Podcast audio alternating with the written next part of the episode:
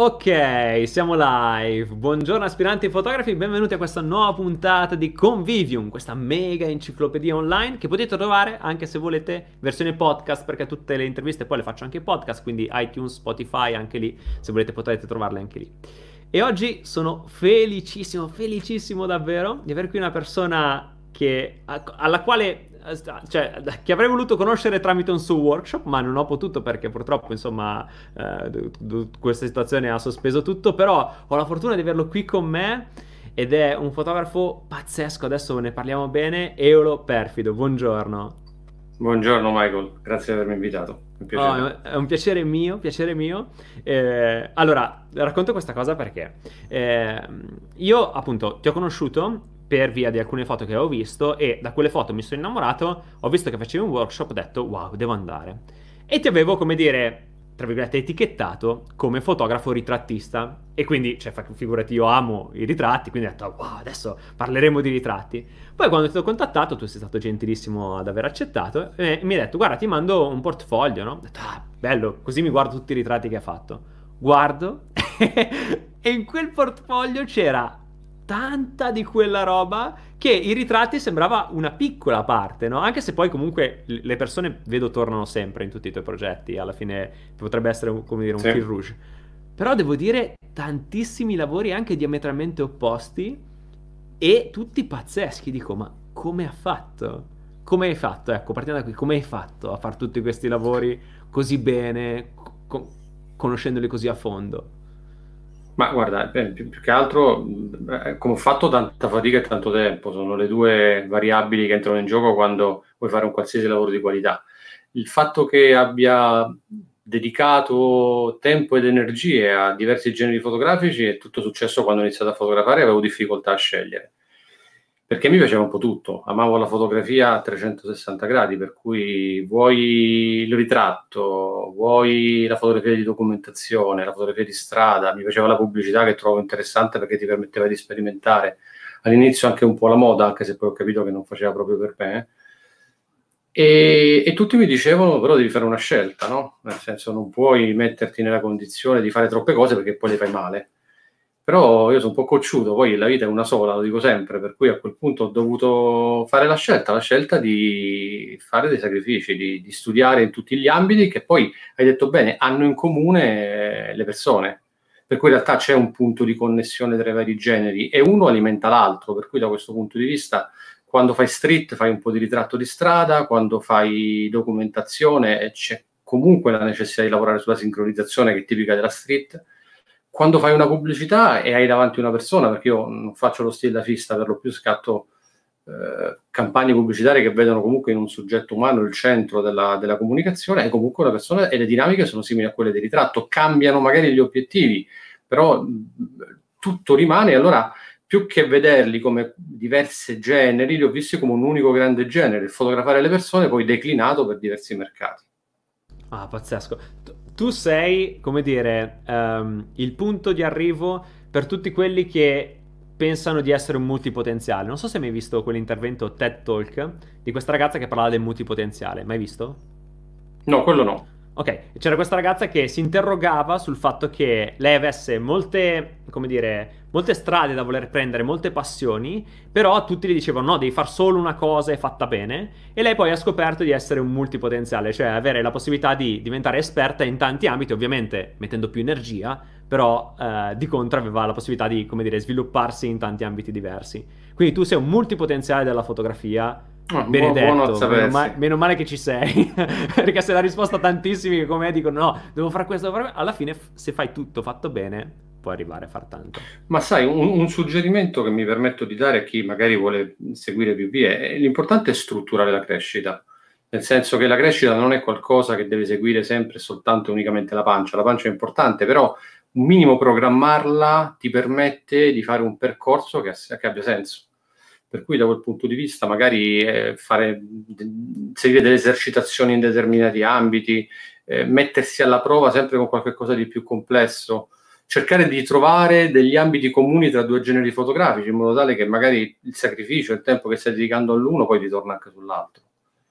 Chiaro. Ehm, partendo dalla fine, quindi tu oggi cosa fai esattamente, per chi non ti conoscesse? allora, eh, sì, ma, eh, mi occupo di fotografia, se dovessimo... Eh, sì, partiamo da quello che è quello che genera magari per certi versi la maggior parte del fatturato del mio studio, che è la fotografia pubblicitaria, che è il centro del nostro lavoro, nel senso che gran parte del, delle energie si spingono in quella direzione, che è quel genere fotografico dove sostanzialmente interagiamo con agenzie pubblicitarie e clienti più o meno importanti. Negli anni abbiamo scattato clienti importanti come Samsung, Pepsi Cola, Ford Motor, Sony Music, per cui insomma campagne nazionali ed internazionali. Quelle sono il centro delle nostre diciamo, attenzioni perché trovare clienti in quell'ambito lì ci permette di dare sostenibilità poi a tutto il resto dell'impianto. Poi c'è il lavoro di ritratto, ritratto classico e o ritratto creativo ed editoriale, quindi tutti quelle, quei ritratti che fai. Sai, il ritratto si può fare per tre motivi: o decidi di fotografare una persona perché ti piace, o quella persona ti chiede di essere fotografato, c'è un terzo che ti chiede di fotografare quella persona. Mi muovo in questi tre ambiti qui. Per cui sostanzialmente ehm, poi c'è la fotografia di strada, che è una disciplina per sua natura povera, è difficile vivere di fotografia di strada. Ci riesce qualche autore, ma devi evidentemente raggiungere un livello molto alto e di solito poi riesci a, a viverne con i libri, anche se con difficoltà, le mostre e poi anche la formazione. E la stretta, diciamo che per me è sia uno strumento di ritorno eh, sull'investimento, sul tempo che ci dedico grazie alla formazione, ma anche perché forma me. Penso che sia tra le discipline quella che in assoluto eh, trovo la più formativa per un fotografo perché, come spesso mi capita di dire nei miei workshop, la street ti costringe a uscire in continuazione dalla tua comfort zone. Scatti con luci che non controlli o che comunque non avevi previsto, con soggetti che non sanno che avresti fermato e con cui avresti interagito, in condizioni di rapporto tra eh, il soggetto, l'ambiente, che magari non hai previsto, per cui devi costruirli al volo, devi capirne i potenziali stressa tutte le caratteristiche di un fotografo e lo fa a costo zero perché ti metti la macchina al collo, esci e, e non hai scuse. 7 miliardi di esseri umani, una quantità infinita di, di location, uh, le, tutte le luci del mondo. Per cui, insomma, da quel punto di vista è, è, una palestra eccezionale, fermo restando che poi è una disciplina nobile che merita tutta l'importanza che è giusto che le venga data. E poi forme di, di fotografia legate al mondo del fine art, e quindi quel, quel, genere fotografico in cui il fotografo decide di esprimersi e di poi di, di condividere questa espressività attraverso le sue fotografie con il mercato e poi il mercato deciderà se hanno un valore o meno. No? Bellissimo, eh, bellissimo. Allora, ho un sacco di domande, non saprei da dove partire. Allora, partiamo però dall'inizio. Come hai iniziato tu il tuo percorso? Qual è stata, diciamo, la miccia che ha fatto accendere tutto?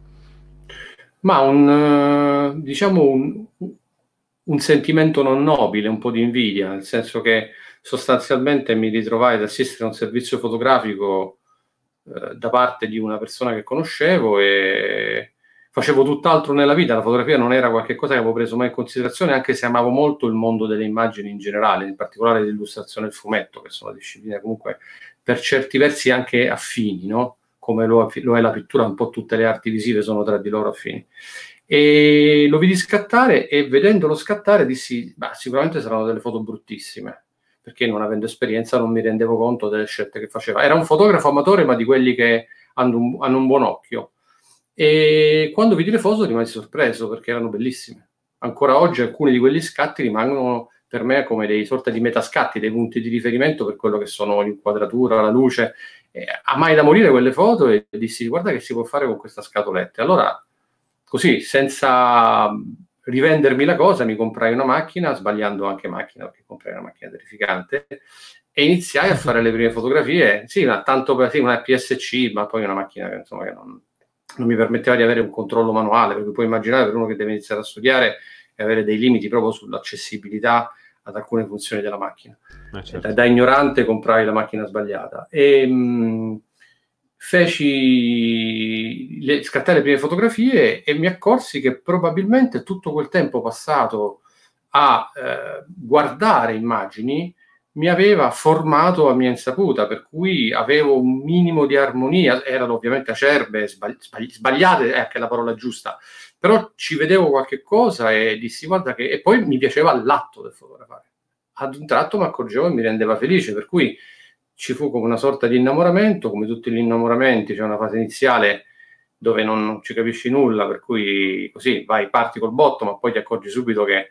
Guarda, ecco, l'unico vantaggio è che ho iniziato tardi, avevo 28 anni, ero grandicello. Ok. Per cui da, da quel punto di vista, quando sei grande, almeno un minimo sai che poi se vuoi riuscire in qualche cosa, e decisi quasi subito che sarebbe stato il mio mestiere, allora capì, capì che dovevo dedicarci una quantità di tempo impressionante, per cui iniziai a studiare e poi piano piano. Ah, è interessante perché abbiamo iniziato alla stessa età. E, Vabbè, um, porta sì, bene. porta bene, meno male, meno male che porta bene. E, ed è interessante quello che dici, perché io ho tante persone che mi seguono che mi dicono, eh sai però ho 30 anni, 35, anche 40, no? mi dicono, ma io potrei, e secondo me potrebbero, anzi spinti da quel fuoco di sapere che comunque hai meno tempo di un ventenne, no? Perché sei già, tra virgolette, un po' in ritardo, devi recuperare in qualche modo. Quel fuoco può essere una propulsione incredibile. Infatti, eh, tanti mi dicono: Ah, ma tu sei pieno di energia. Eh, ma sono pieno di energia. Devo recuperare nove anni che ho perso prima, quindi devo spingere a manetta, no? E, e invece può essere un grosso vantaggio, anche perché è un'altra testa, un altro modo di vedere le cose. Esatto, ma poi quei nove anni, no, secondo me, non li hai persi perché quando fai fotografia, e, e, e, la fotografia è una disciplina complessa, non è fatta solo di tecnica fotografica, c'è interazione, c'è cultura, quei nove anni probabilmente qualcosina ti sta rimanendo e, e, arriva nel tuo lavoro. Non penso sia stato nove anni su un'isola deserta a guardare le stelle, per cui da quel punto di vista, secondo me, torna tutto. Io ho trovato grandi punti di riferimento in cose molto distanti dalla fotografia in quelle esperienze che ho fatto negli anni precedenti, per cui alla fine ogni percorso ha, ha, un valore se diamo un senso alla fatica e al tempo che dedichiamo a, a quello che facciamo. E poi sai, dipende anche da che obiettivi hai, perché l'obiettivo potrebbe essere la semplice sostenibilità, altri vorrebbero fare gli artisti, qualcuno vuole semplicemente riuscire a fare una bella foto, altri magari vogliono costruirsi un impero, vai a capire. Eh, non siamo tutti uguali per fortuna, per cui da questo punto di vista poi ognuno modulerà le sue energie in base a quelle che sono le sue aspirazioni. Benissimo, sì, no, sono perfettamente d'accordo. E 28 anni quindi ti sei butti nel mondo della fotografia. Apri esatto. e da giovane fotografo come ti muovi? Cosa fai per, per ma, alli- eh, ma, guarda, all'inizio studiavo, facevo un altro mestiere, per cui da questo punto di vista avevo l'opportunità di non dover vivere di fotografia e quindi la, la libertà di poter diciamo, scattare molte situazioni che mi costruivo proprio dal punto di vista formativo. Per cui, guarda, mm, iniziai subito dandomi dei punti di riferimento importanti. Comprai dei libri di alcuni autori, mettevo la foto su un muro, cercavo di copiarla la mia faceva schifo, quella non, eh, rifacevo, rifacevo, rifacevo fino a che non mi avvicinavo. Avevo tante paranoie perché, sai, non, non, era l'epoca di YouTube ancora, per cui non c'erano i backstage. Eh, si cercavano le foto di backstage sulle riviste e sui libri come se fossero le cose più preziose del mondo, no? Perché volevi capire come era posizionato il flash, capire magari, che ne so, come era gestito il set, capire che macchina avevo usato, obiettivo all'inizio ti fai miliardi di dubbi perché cominci a pensare magari l'attrezzatura, magari la luce, magari il soggetto, magari sono io, quando in realtà è un po' di tutto, no? Perché poi è come certo. una ricetta, hai bisogno poi di mettere insieme tutta una serie di elementi per tirar fuori poi quello che è il piatto, no? Per cui per la fotografia è la stessa cosa, non c'era un elemento soltanto, però all'inizio sbagliando andavi, no? Prima ti compravi l'obiettivo sempre più buono, quel corpo macchina, poi capivi che non cambiava niente, allora ti andavi a prendere, che ne so, il flash costoso, poi capivi che non cambiava niente, allora già proviamo una modella più carina, capivi che ancora non funzionava, poi quando avevi tutto insieme e ci ragionavi, ragionavi anche su cose che magari non sono subito evidenti, come il punto di vista, la conversazione, tutta una serie di cose importanti per il ritratto, capivi che ci, ti ci stavi avvicinando. Diciamo che la cosa importante è stata quella di darsi come punti di riferimento dei punti di riferimento già, già alti, anche perché comunque, ripeto, non, non c'era internet, c'era veramente ce n'era ben poca e di fotografia e di, di, di, formazione attraverso internet se ne poteva fare ben poca, per cui alla fine questi libri erano l'unico, l'unico punto di riferimento per poter crescere. Però ecco, ero cocciuto, ripetevo, ripetevo, ripetevo e fino a che non, non mi ci avvicinavo a meno un minimo e quindi pensavo di capire, con anche degli grandi errori che facevo, che mi sono portato dietro per anni, ma come quando ti autoformi certe cose purtroppo fai un po' fatica. Uh, guarda, mi è fatto in mente una frase che dice il problema di chi non crede in Dio non è che non crede in niente, ma è che crede in tutti. ed è... Ok. Puoi, come dire, plasmarla nella fotografia, no? Se non hai dei riferimenti è facile che tu ti perda, in effetti. E... Sì, assolutamente sì, questo è vero avere dei riferimenti alti comunque, come dire, indirizza la tua fotografia in un certo modo. Poi è chiaro che eh, tu rielabori quelli che sono i tuoi artisti, i tuoi riferimenti e tramite la tua visione e tue, la tua emotività poi puoi riplasmare. Però è interessante avere dei riferimenti alti, questo credo che sia fondamentale. Io un errore dei più grossi che ho fatto è stato scoprire, indagare tardi degli artisti che, alti che potessero, come dire, essere un mio punto di riferimento, un faro nel buio in qualche modo. Certo. E... Ma sai, non, non, non, ha, non, ti ripeto, a un certo punto la passione era talmente forte e la voglia di, di, di crescere talmente diventato un, qualcosa di importante per me che non, vedevo alternative. Per fortuna, avendo, essendo grandicello, avevo fatto altri mestieri e mi ero sempre reso conto che c'era un metodo che avevo applicato anche negli altri lavori, che era quello di darmi dei... Di, ora, mia madre diceva sempre, no? E non l'ho mai seguita, mi diceva sempre non vendere la pelle dell'orso prima di averlo ucciso, no? Ecco, io sono, sono, il tipico, sono, il tipico, umano che la vende quando l'orso ancora neanche l'ha visto.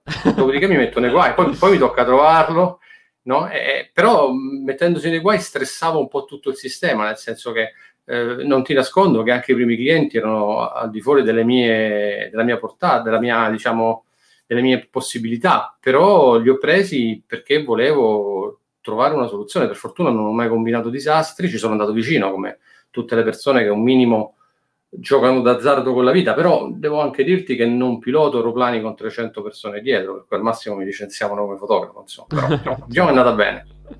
Grande. E qual è stato il momento in cui hai detto, ok, adesso faccio il salto e faccio proprio il fotografo? Perché hai avuto questo periodo in cui andavi in parallelo, diciamo. Sì.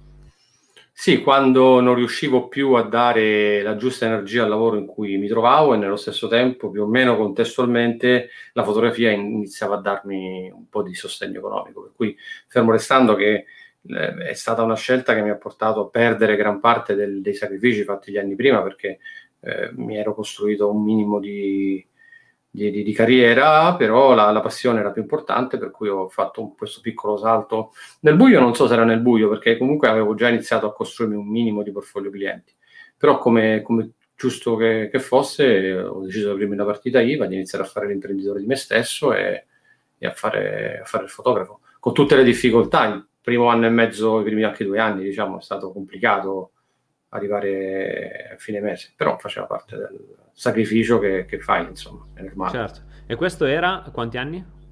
A, a... Eh, 31, 31 ah, tre okay. anni di studio e poi, esatto, e poi ho iniziato a lavorare. Ok, perfetto. Eh, e allora, una cosa che mi piace di te, no? È che tu abbini, per esempio, la street photography, che è, come dire, non puoi controllare niente, ok? Tu vai lì con la macchina in mano, quel che succede succede, tu devi essere capace di vederlo prima, intuirlo, comporlo e scattarlo nel momento stesso in cui sta accadendo, cioè difficilissimo fare una buona foto di street, no? E poi invece hai dall'altra parte un altro lavoro che è altrettanto difficile ma con complessità diverse, in cui c'è tutto il lavoro di studio pregresso, di certo. forse come dire lo scatto è l'ultima delle cose forse anche la più semplice tra virgolette però tutto il resto esatto. invece è molto più difficile quello che viene prima e quello che viene dopo e come trovi, com- come dire, come ti bilanci tra questi due mondi così diversi? Ma guarda, eh, hai detto perfettamente, uno è un genere fotografico che quello, diciamo, quello pubblicitario dove è lo scatto alla fine è veramente l'ultimo dei problemi. L'obiettivo è fare in modo che davanti all'obiettivo ci sia qualcosa di significativo. Quando tu, tutto ha senso, il soggetto, le luci, lo styling eh, se ce n'è, e, e tutta l'impostazione anche di, di costruzione del set, quando tutto ha senso puoi scattare è la parte più facile.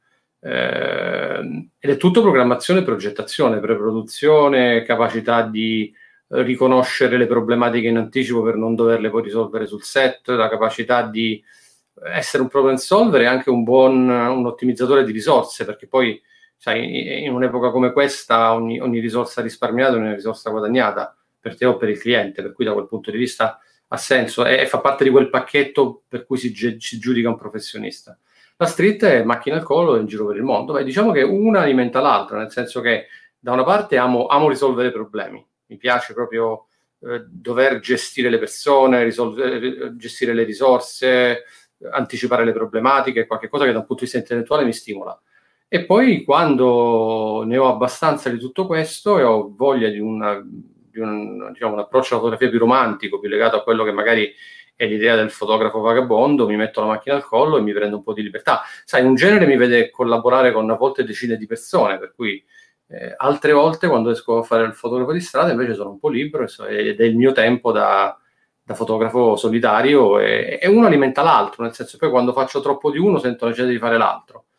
Eh, però sì, hai ragione, sono due, due atteggiamenti completamente differenti, ma, però non, non, non, portano a un atteggiamento isterico, basta un po' di tranquillità e di maturità, insomma, riesci a gestirli tranquillamente.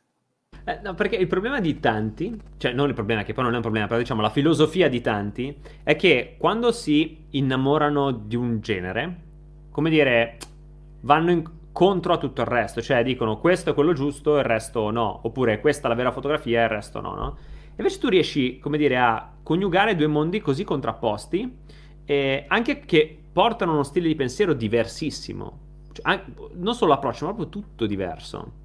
E questo credo che sia... Sì, ma io non... Ma, ma, ma, sai, io non sono le mie fotografie necessariamente, non sono il mio lavoro. Nel senso, declino una parte di me in quello che faccio, per cui probabilmente in uno esce un aspetto, nell'altro ne esce un altro, e non sono necessariamente nemici. Eh, cioè, abbiamo tutti dei caratteri complessi e, e, necessità che a volte possono essere una cosa o il contrario di quella. E gli esseri umani sono creature complesse, come ritrattista ti posso assicurare che lo sono, per cui insomma da questo punto di vista io semplicemente alimento diverse passioni e, e la fotografia non è l'unica, faccio anche altre cose per fortuna nella vita e, le faccio con uguale passione, non, non saranno il mio mestiere, ma sai, mi, mi, mi riconosco e mi, mi, metto l'appellativo in base anche a quello che mi piace. Mi sento un po' un piccolo astronomo perché l'astronomia, mi sento piccolo scrittore perché scrivo le mie stupidaggini e, e, compagnia bella, fa parte della vita. Cerco di fare tanto, la vita è una, cerco di appassionarmi alle cose e questo mi, mi fa stare bene. Probabilmente è una necessità, non, se faccio così probabilmente non posso fare altrimenti. So che sei anche appassionato di anime giapponesi. No, guarda, non, la lista delle passioni è infinita, è un dramma, per cui... ok. Ehm, no, allora, invece, come hai trovato... Perché poi nelle singole, come dire, nei singoli mondi hai uno stile ben definito. Magari è difficile, come dire, ricondurre uno all'altro, no? Cioè, se io vedo il tuo foto di ritratto, penso, ah, ok, ho capito che genere fa. Ok, poi guardo le altre foto, non so uh, di... Uh, street pubblicità, sì, Esatto, street pubblicità, ed è un'altra roba. E dico, ah, wow. Però nella nicchia, cioè nel, come dire, nell'ambito hai trovato un tuo stile. Come hai fatto ad affinarlo, ricercarlo, trovarlo? Ma intanto ne, ci sono delle cose che accomunano un po' tutti che tendo ad essere abbastanza attento a tutto quello che è l'armonia grafica all'interno della foto. Quindi è qualcosa che riconosci più o meno in tutte le foto, e poi ogni disciplina aveva delle particolarità. Nella fotografia pubblicitaria devi essere molto bravo a capire a interpretare quelle che sono sia le necessità del cliente in termini di comunicazione, eh, nell'ottica, come dicevo prima, di fattibilità, e poi è più un lavoro da artigiano, no? Ti dicono sai farlo questo tavolo, e tu dici sì, ok, so farlo. E, di tuo ci puoi mettere qualche cosa sotto forma di capacità artigianale, no? Però è, è, un lavoro comunque che vede tante voci, è un lavoro corale. E, e quindi son dovuto, lì sono dovuto diventare bravo, secondo me, proprio a gestire tu, tutta l'operatività. Ripeto, la, la parte fotografica, a parte certe campagne che necessitano di una buona conoscenza della tecnica, perché ci sono proprio delle complessità anche di illuminazione e di, e di gestione de, de, de, del set. Eh, nel ritratto invece è stato più capire, conoscere e riconoscere quelle che erano quelle caratteristiche che facevano di me un, un ritrattista efficace. Non siamo tutti uguali. Una delle cose che ho capito quasi subito è che non potevo seguire, eh, sicuramente li ascoltavo perché mi dovevo arricchire delle esperienze degli altri, ma dovevo costruire un metodo che funzionasse con me, con il mio modo di essere, la mia faccia, la mia voce, il mio modo di, di, di comunicare, perché io sono dell'idea che la voce è uno degli strumenti più importanti per il ritrattista, la sua capacità no, di, di, indurre l'altro al cambiamento attraverso la conversazione ti permette di stimolarlo e di ottenere delle opportunità su cui poi il fotografo lavora. E, e quindi non potendo, essendo tutti diversi, sia i soggetti ma anche gli stessi fotografi, e, e quello che è stato importante è stato sviluppare una sensibilità che funzionasse ehm, in base a come, come ero io. E, e, poi la street invece è stato un lavoro su quelle che sono le, le, fondamenta della fotografia, sincronizzazione, anticipazione, armonia tra le parti e anche la capacità di entrare in relazione con gli altri. Io faccio anche tanto ritratto di strada che, come dico Bellissimo. spesso, per i, per i, talebani della street non è street perché la street dovrebbe essere sempre solo unicamente candid, no?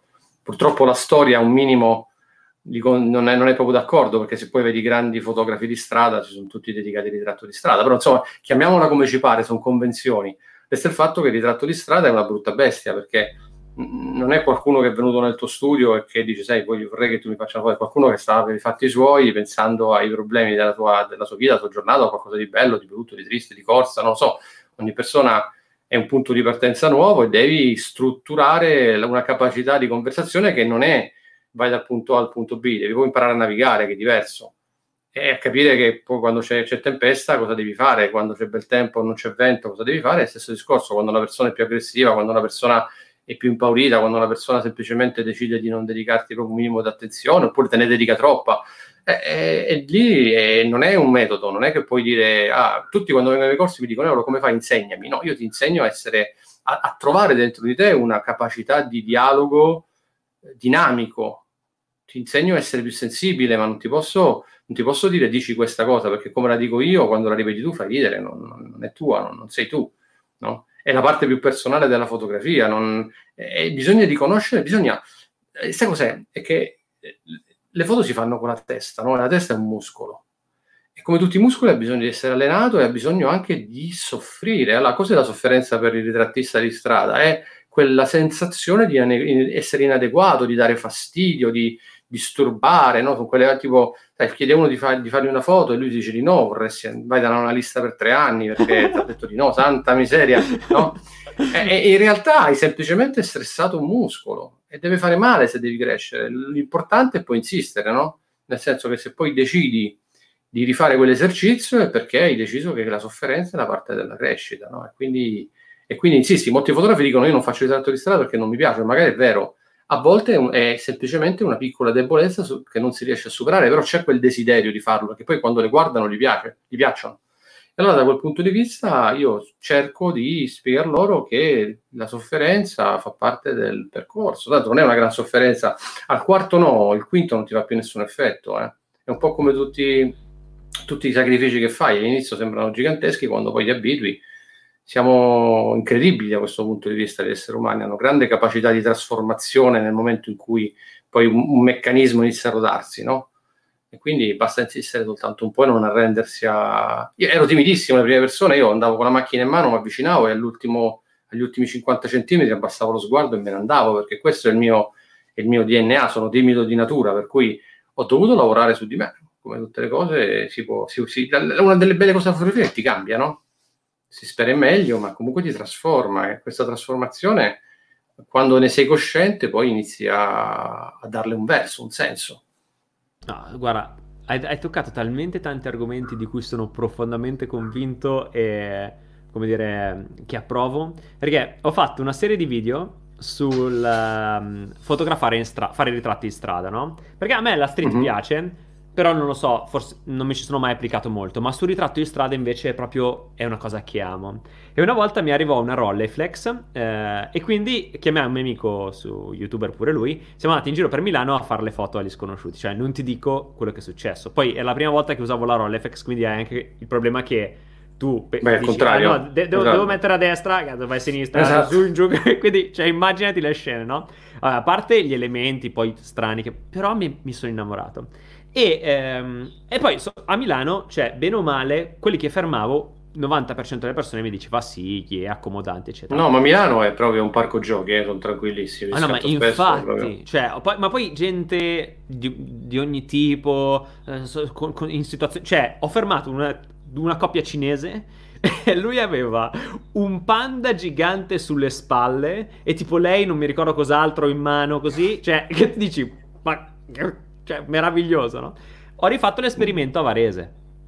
Una mm. mattina in cui faceva anche piuttosto freddo, cioè il, ti dico solo il titolo del video, si chiama Questa volta una valanga di no. Cioè, mm. tu vedi come mi schifavano. E io dico sempre, in realtà la foto di i ritratti di strada non è tanto... Allora, c'è tanta tecnica, poi, come dire, puoi evolverti, migliorare, imparare di più la tecnica, ok. Però in realtà, al di là del successo della foto, il successo è nell'esporti al no. Che è... Certo. Gratuito perché puoi farlo sempre. È un'esposizione che sicuramente arriva quando fai i ritratti, ok? Perché prima o poi lo becchi uno che ti dici no. Però è un modo per, come dire, esporti al no che è pazzesco ti fa crescere tantissimo. Quindi io lo amo sì. profondamente. Eh, bellissimo. Sono, sono, d'accordo. Poi sai, ogni volta che eh, io dico sempre che il ritrattista è un persuasore di natura, deve essere una delle caratteristiche più importanti. Per cui, e quello è uno strumento per la persuasione che ti metti nella borsa insieme all'obiettivo, il flash, no? E, la tua capacità di persuasione è qualcosa su cui devi lavorare. Quando mi dicono di no, eh, mi, me, lo, me lo domando il motivo. L'ho chiesto di fretta eh, sono stato troppo aggressivo, non sono stato abbastanza simpatico. Sai, poi magari una persona che ha anche semplicemente da fare, eh. se uno sta perdendo un aeroplano non è che si mette lì a farsi fare una foto. Certo. E allora cerco di capire magari la tonalità della voce, semplicemente anche il fatto che magari mi faccio vedere non all'ultimo minuto, ma magari già qualche metro prima faccio finta di fare qualche foto anche a un palo, ma mi vede con la macchina fotografica in mano, nel senso cerco di capire come introdurmi a un determinato tipo di persona e poi ogni no è un momento di riflessione e via. Voglio dire. Ne, ne prendo anch'io tanti di no, eh? nel senso che fa parte del percorso. È ovvio, nel tempo ne prendi sempre meno perché capisci alcune cose che accomunano magari certe tipologie di persone o certi approcci che funzionano meglio di altri, però poi ti ripeto, ogni persona è differente, per cui devi saper poi reagire a qualsiasi eh, risposta una persona ti possa dare per strada. E poi soprattutto più ne prendi, me, meno male ti fanno. Che anche Assolutamente. Guarda, il, ti ripeto, è è, è, è, assolutamente vero. Se uno avesse la forza di arrivare al sesto, settimo, essere mandato per il paese sette, otto volte, a, a una volta, eh, cioè sei abituato, non ti fa, non fa più male per questo. No, no, infatti, assolutamente. E poi è bellissimo perché è anche un esperimento sociale nel momento in cui tu lo fai nelle varie città, nei vari contesti. Per esempio, io banalmente sì, ho visto che a Varese hai una risposta completamente diversa rispetto a Milano, ma se tu lo fai anche in un altro paese, cioè io sono convinto che ogni paese in cui lo fai hai una risposta diversa perché comunque lo senti che c'è una percezione diversa uh, ed è bellissimo anche questo, è un ottimo esperimento sociale, ti porta come dire a riscoprire un po' il paese in cui sei attraverso le persone che poi scatti e poi ce ne sono alcuni che quando attaccano bottone non ti lasciano più andare diventano i tuoi migliori amici, capito? È bellissimo anche questo, questo dualismo tra le cose. Beh, potrebbe essere un bel, un bel, progetto. L'Italia visto attraverso gli occhi della street photography, una bella mappatura nazionale di tutti i luoghi con no, un parametro di eh, più o meno semplice. Beh, io anche ho le mie città che mi, mi, mi, portano male, città dove non riesco a lavorare bene o comunque dove ho più difficoltà, e altre dove invece mi trovo più a mio agio. Probabilmente ci sono tante variabili che entrano in gioco e anche, anche semplicemente gli usi e costumi. E a volte banalmente basta anche, cambia anche molto con i giorni della settimana, eh? nei weekend le persone sono più predisposte, eh, ci sono dei giorni in cui le persone magari vanno più di corsa, il tempo, fa freddo, non fa freddo, come sono vestito, come gliel'hai chiesto. Sono tutte variabili che bisogna prendere in considerazione. Ah, Una cosa certa, applicare sempre lo stesso metodo penso sia un errore perché non, non, è, un, non è una strategia vincente. Ma poi sviluppi la sensibilità comunque nell'approccio, eh? cioè lo capisci subito da come ti guarda, che approccio devi avere, come porti. Poi, per esempio, io ho fatto questa operazione che secondo me è super interessante di vabbè, fare il video per YouTube. E quindi, vedendo il video, tanti mi hanno scritto: Eh, ma perché tu sbagliavi chiedendo questo? Eh, lo so, però tu lo sai perché mi vedi ma io che lo faccio esatto. non me ne esatto. rendo conto. Quindi quando l'ho rivisto mi sono reso anch'io, anch'io conto di quello che sbagliavo, ma quando ero lì no, perché ovviamente lo stavo facendo, no? quindi è interessantissimo anche esatto. questa cosa potersi rivedere. E, ehm, sì.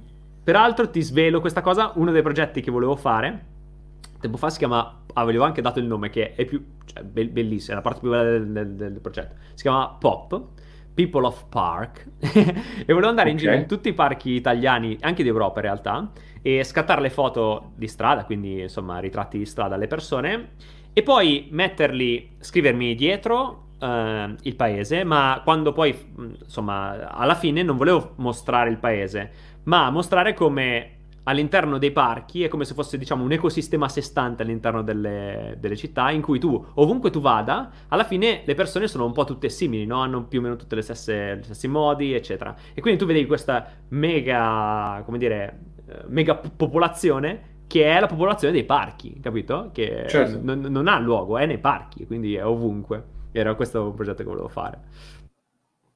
No, molto carino. Adesso devi sbrigarti a farlo perché l'hai appena annunciato. eh sì, sì, sì. sì, esatto, esatto. devo muovermi a farlo. Devo muovermi a farlo. E invece tu hai un approccio ai tuoi progetti personali che è pazzesco. Perché ehm, ho visto, per esempio, che una sera tu eri lì tranquillo a berti una birra e c'è questa persona e gli dici: Aspetta, fai questo gesto gli hai fatto la foto? No, in realtà non è, non è, in realtà è andata così. Eh, era un, un, amico, stava in un pub, fa un gesto alla fidanzata, che è il tipico gesto, e fammi un sorriso. Io non faccio in tempo, non è che sto con la macchina fissa, insomma, non, non, voglio essere l'incubo degli amici.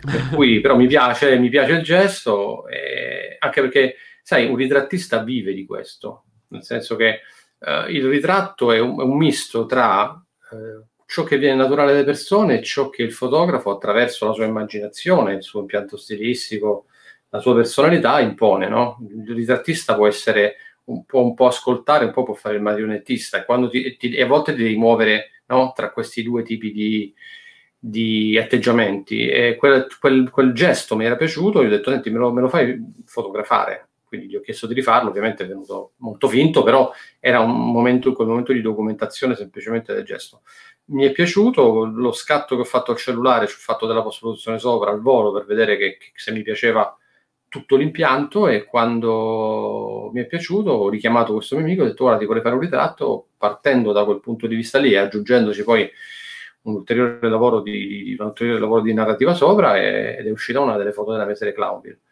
E questo mi capita spesso, nel senso che sono un osservatore, mi piace molto vedere, ma che banalità, come le persone si appoggiano a un tavolo, come incrociano le gambe, come muovono le mani quando parlano. Per me quello è tutto memoria che poi potrò eh, avere come punto di riferimento e come, anche come suggerimento, magari da dare a un mio soggetto quando magari vedo che questo soggetto non, non sta rispondendo tutti i motivi per cui un soggetto non risponde, può non funzionare il rapporto con me, può essere molto timido, può avere poco tempo, non, non, particolarmente fantasioso. E allora, quando vedi che il soggetto che stai ritraendo in, in studio, comunque per un lavoro più, più, non stiamo parlando di artistica di strada, ma di ritratto in studio, vedi che non ti sta rispondendo da un punto di vista di atteggiamento, di, di movenze, allora puoi suggerirgli magari una, una, posa. È tipico di un fotografo ritrattista quello di suggerire una posa, un, un orientamento. Sai, si parte da un semplice orientamento delle spalle fino a proprio a un gesto completo, no? E allora avere tanta memoria, eh, riempirsi gli occhi di, di, questo tipo di umanità, ovvero ciò come le persone gesticolano, si muovono. Eh, sai, a volte faccio anche degli, degli esercizi, perché spesso nel ritratto ti ritrovi a dover raccontare delle cose attraverso l'anatomia e lo sguardo, no? Noi abbiamo l'impostazione del corpo su cui poggia lo sguardo e l'insieme di quelle due cose costruiscono poi un racconto. Un racconto. E, e, a volte può capitare che le persone non sono, sai, quando chiede un soggetto, dammi la rabbia, no? Oppure dammi una particolare emozione perché mi serve all'interno del contesto che sto costruendo. E non è che dall'altra parte abbiamo tutti dei De no? Eh, abbiamo anche delle persone che magari vivono con, con stress, con difficoltà. E allora avere memoria di che cos'è la rabbia, e per farlo basta che tu prendi un qualsiasi film, prendi un attore che si sta arrabbiando in quel momento, fai un, un fermo immagine e inizi a vedere quali sono i muscoli che entrano in gioco, le dinamiche delle braccia, delle mani. Allora, sembra una mostruosità, no? tipo Frankenstein, in realtà è semplicemente uno studio, è lo studio che fa un ritrattista. Cioè riconoscere quelle caratteristiche dell'essere umano nella mimica del corpo e del viso che automaticamente ci raccontano eh, delle emozioni, che non vuol dire che poi le riapplichi a un soggetto perché non si può fare, non è copia e incolla, però comunque averne coscienza ti permettono magari di fare un, un, percorso per step, anche perché spesso la foto finale è il risultato di tanti piccoli accorgimenti lungo il percorso, a volte scatti 300 foto per avere quella 301esima e le altre non è che sono proprio foto che ti sono servite come parte del percorso, no? ci porti il soggetto poi a darti quello che vuoi, lo formi lungo il percorso, lo trasformi, perché poi il ritratto si fa in due, sempre una media tra due personalità che entrano in gioco, no? A volte c'è un po' più quella del fotografo, a volte c'è un po' più quella del soggetto. Eh, ogni volta è una storia a sé. E in quell'ottica lì un fotografo che ha molta memoria di ciò che è il, le dinamiche del movimento, anche semplicemente tutto ciò che può essere espressività, anche quei piccoli dettagli che ci raccontano una, un'emozione, no? Una mano davanti al viso può raccontare una cosa, se messa in un modo nasconde, se messa in un altro è, è il dubbio, se messa in un altro è il pensiero. Queste sono, adesso sono piuttosto basiche, però sfumate ti permettono di costruire dinamiche più o meno complesse. Io non mi trovo sempre soggetti che dall'altra parte sono in grado di rispondere in maniera adeguata a quelle che sono le aspettative, anche loro, loro st- le loro stesse aspettative. E io dall'altra parte invece mi sono preso la responsabilità di, di costruire qualcosa che poi abbia un senso, che sia significativo, no? non necessariamente bello, ma che abbia un senso all'interno della conversazione.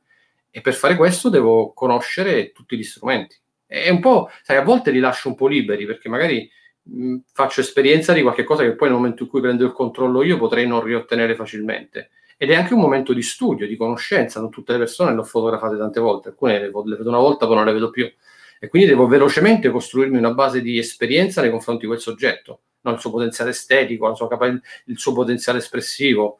E poi quando vedo che quello che mi sta dando funziona, non devo necessariamente metterci bocca. Eh. Mi interessa il risultato, non mi interessa se quello che mi sta dando è straordinario, lo documento e basta non devo, non devo essere sempre presente, non ho necessità di manifestare la mia persona in, qualsiasi momento. Nel momento in cui non sta funzionando, allora entrano in gioco delle strategie no? di, di, di, conversazione. Di... Un ritrattista ha miliardi di strumenti. Pensa a tutti gli strumenti dell'interazione.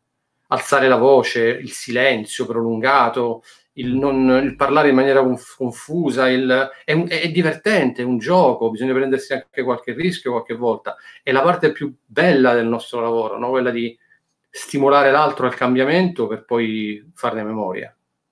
Almeno io lo vivo così. Sì, sì, ma poi peraltro assolutamente. E, ehm, la cosa bella è che il fotografo è una di quelle poche professioni, se vuoi, che in qualche modo può allenarsi sempre, no? Cioè, un fotografo può, esatto. come dire prendere spunti ovunque.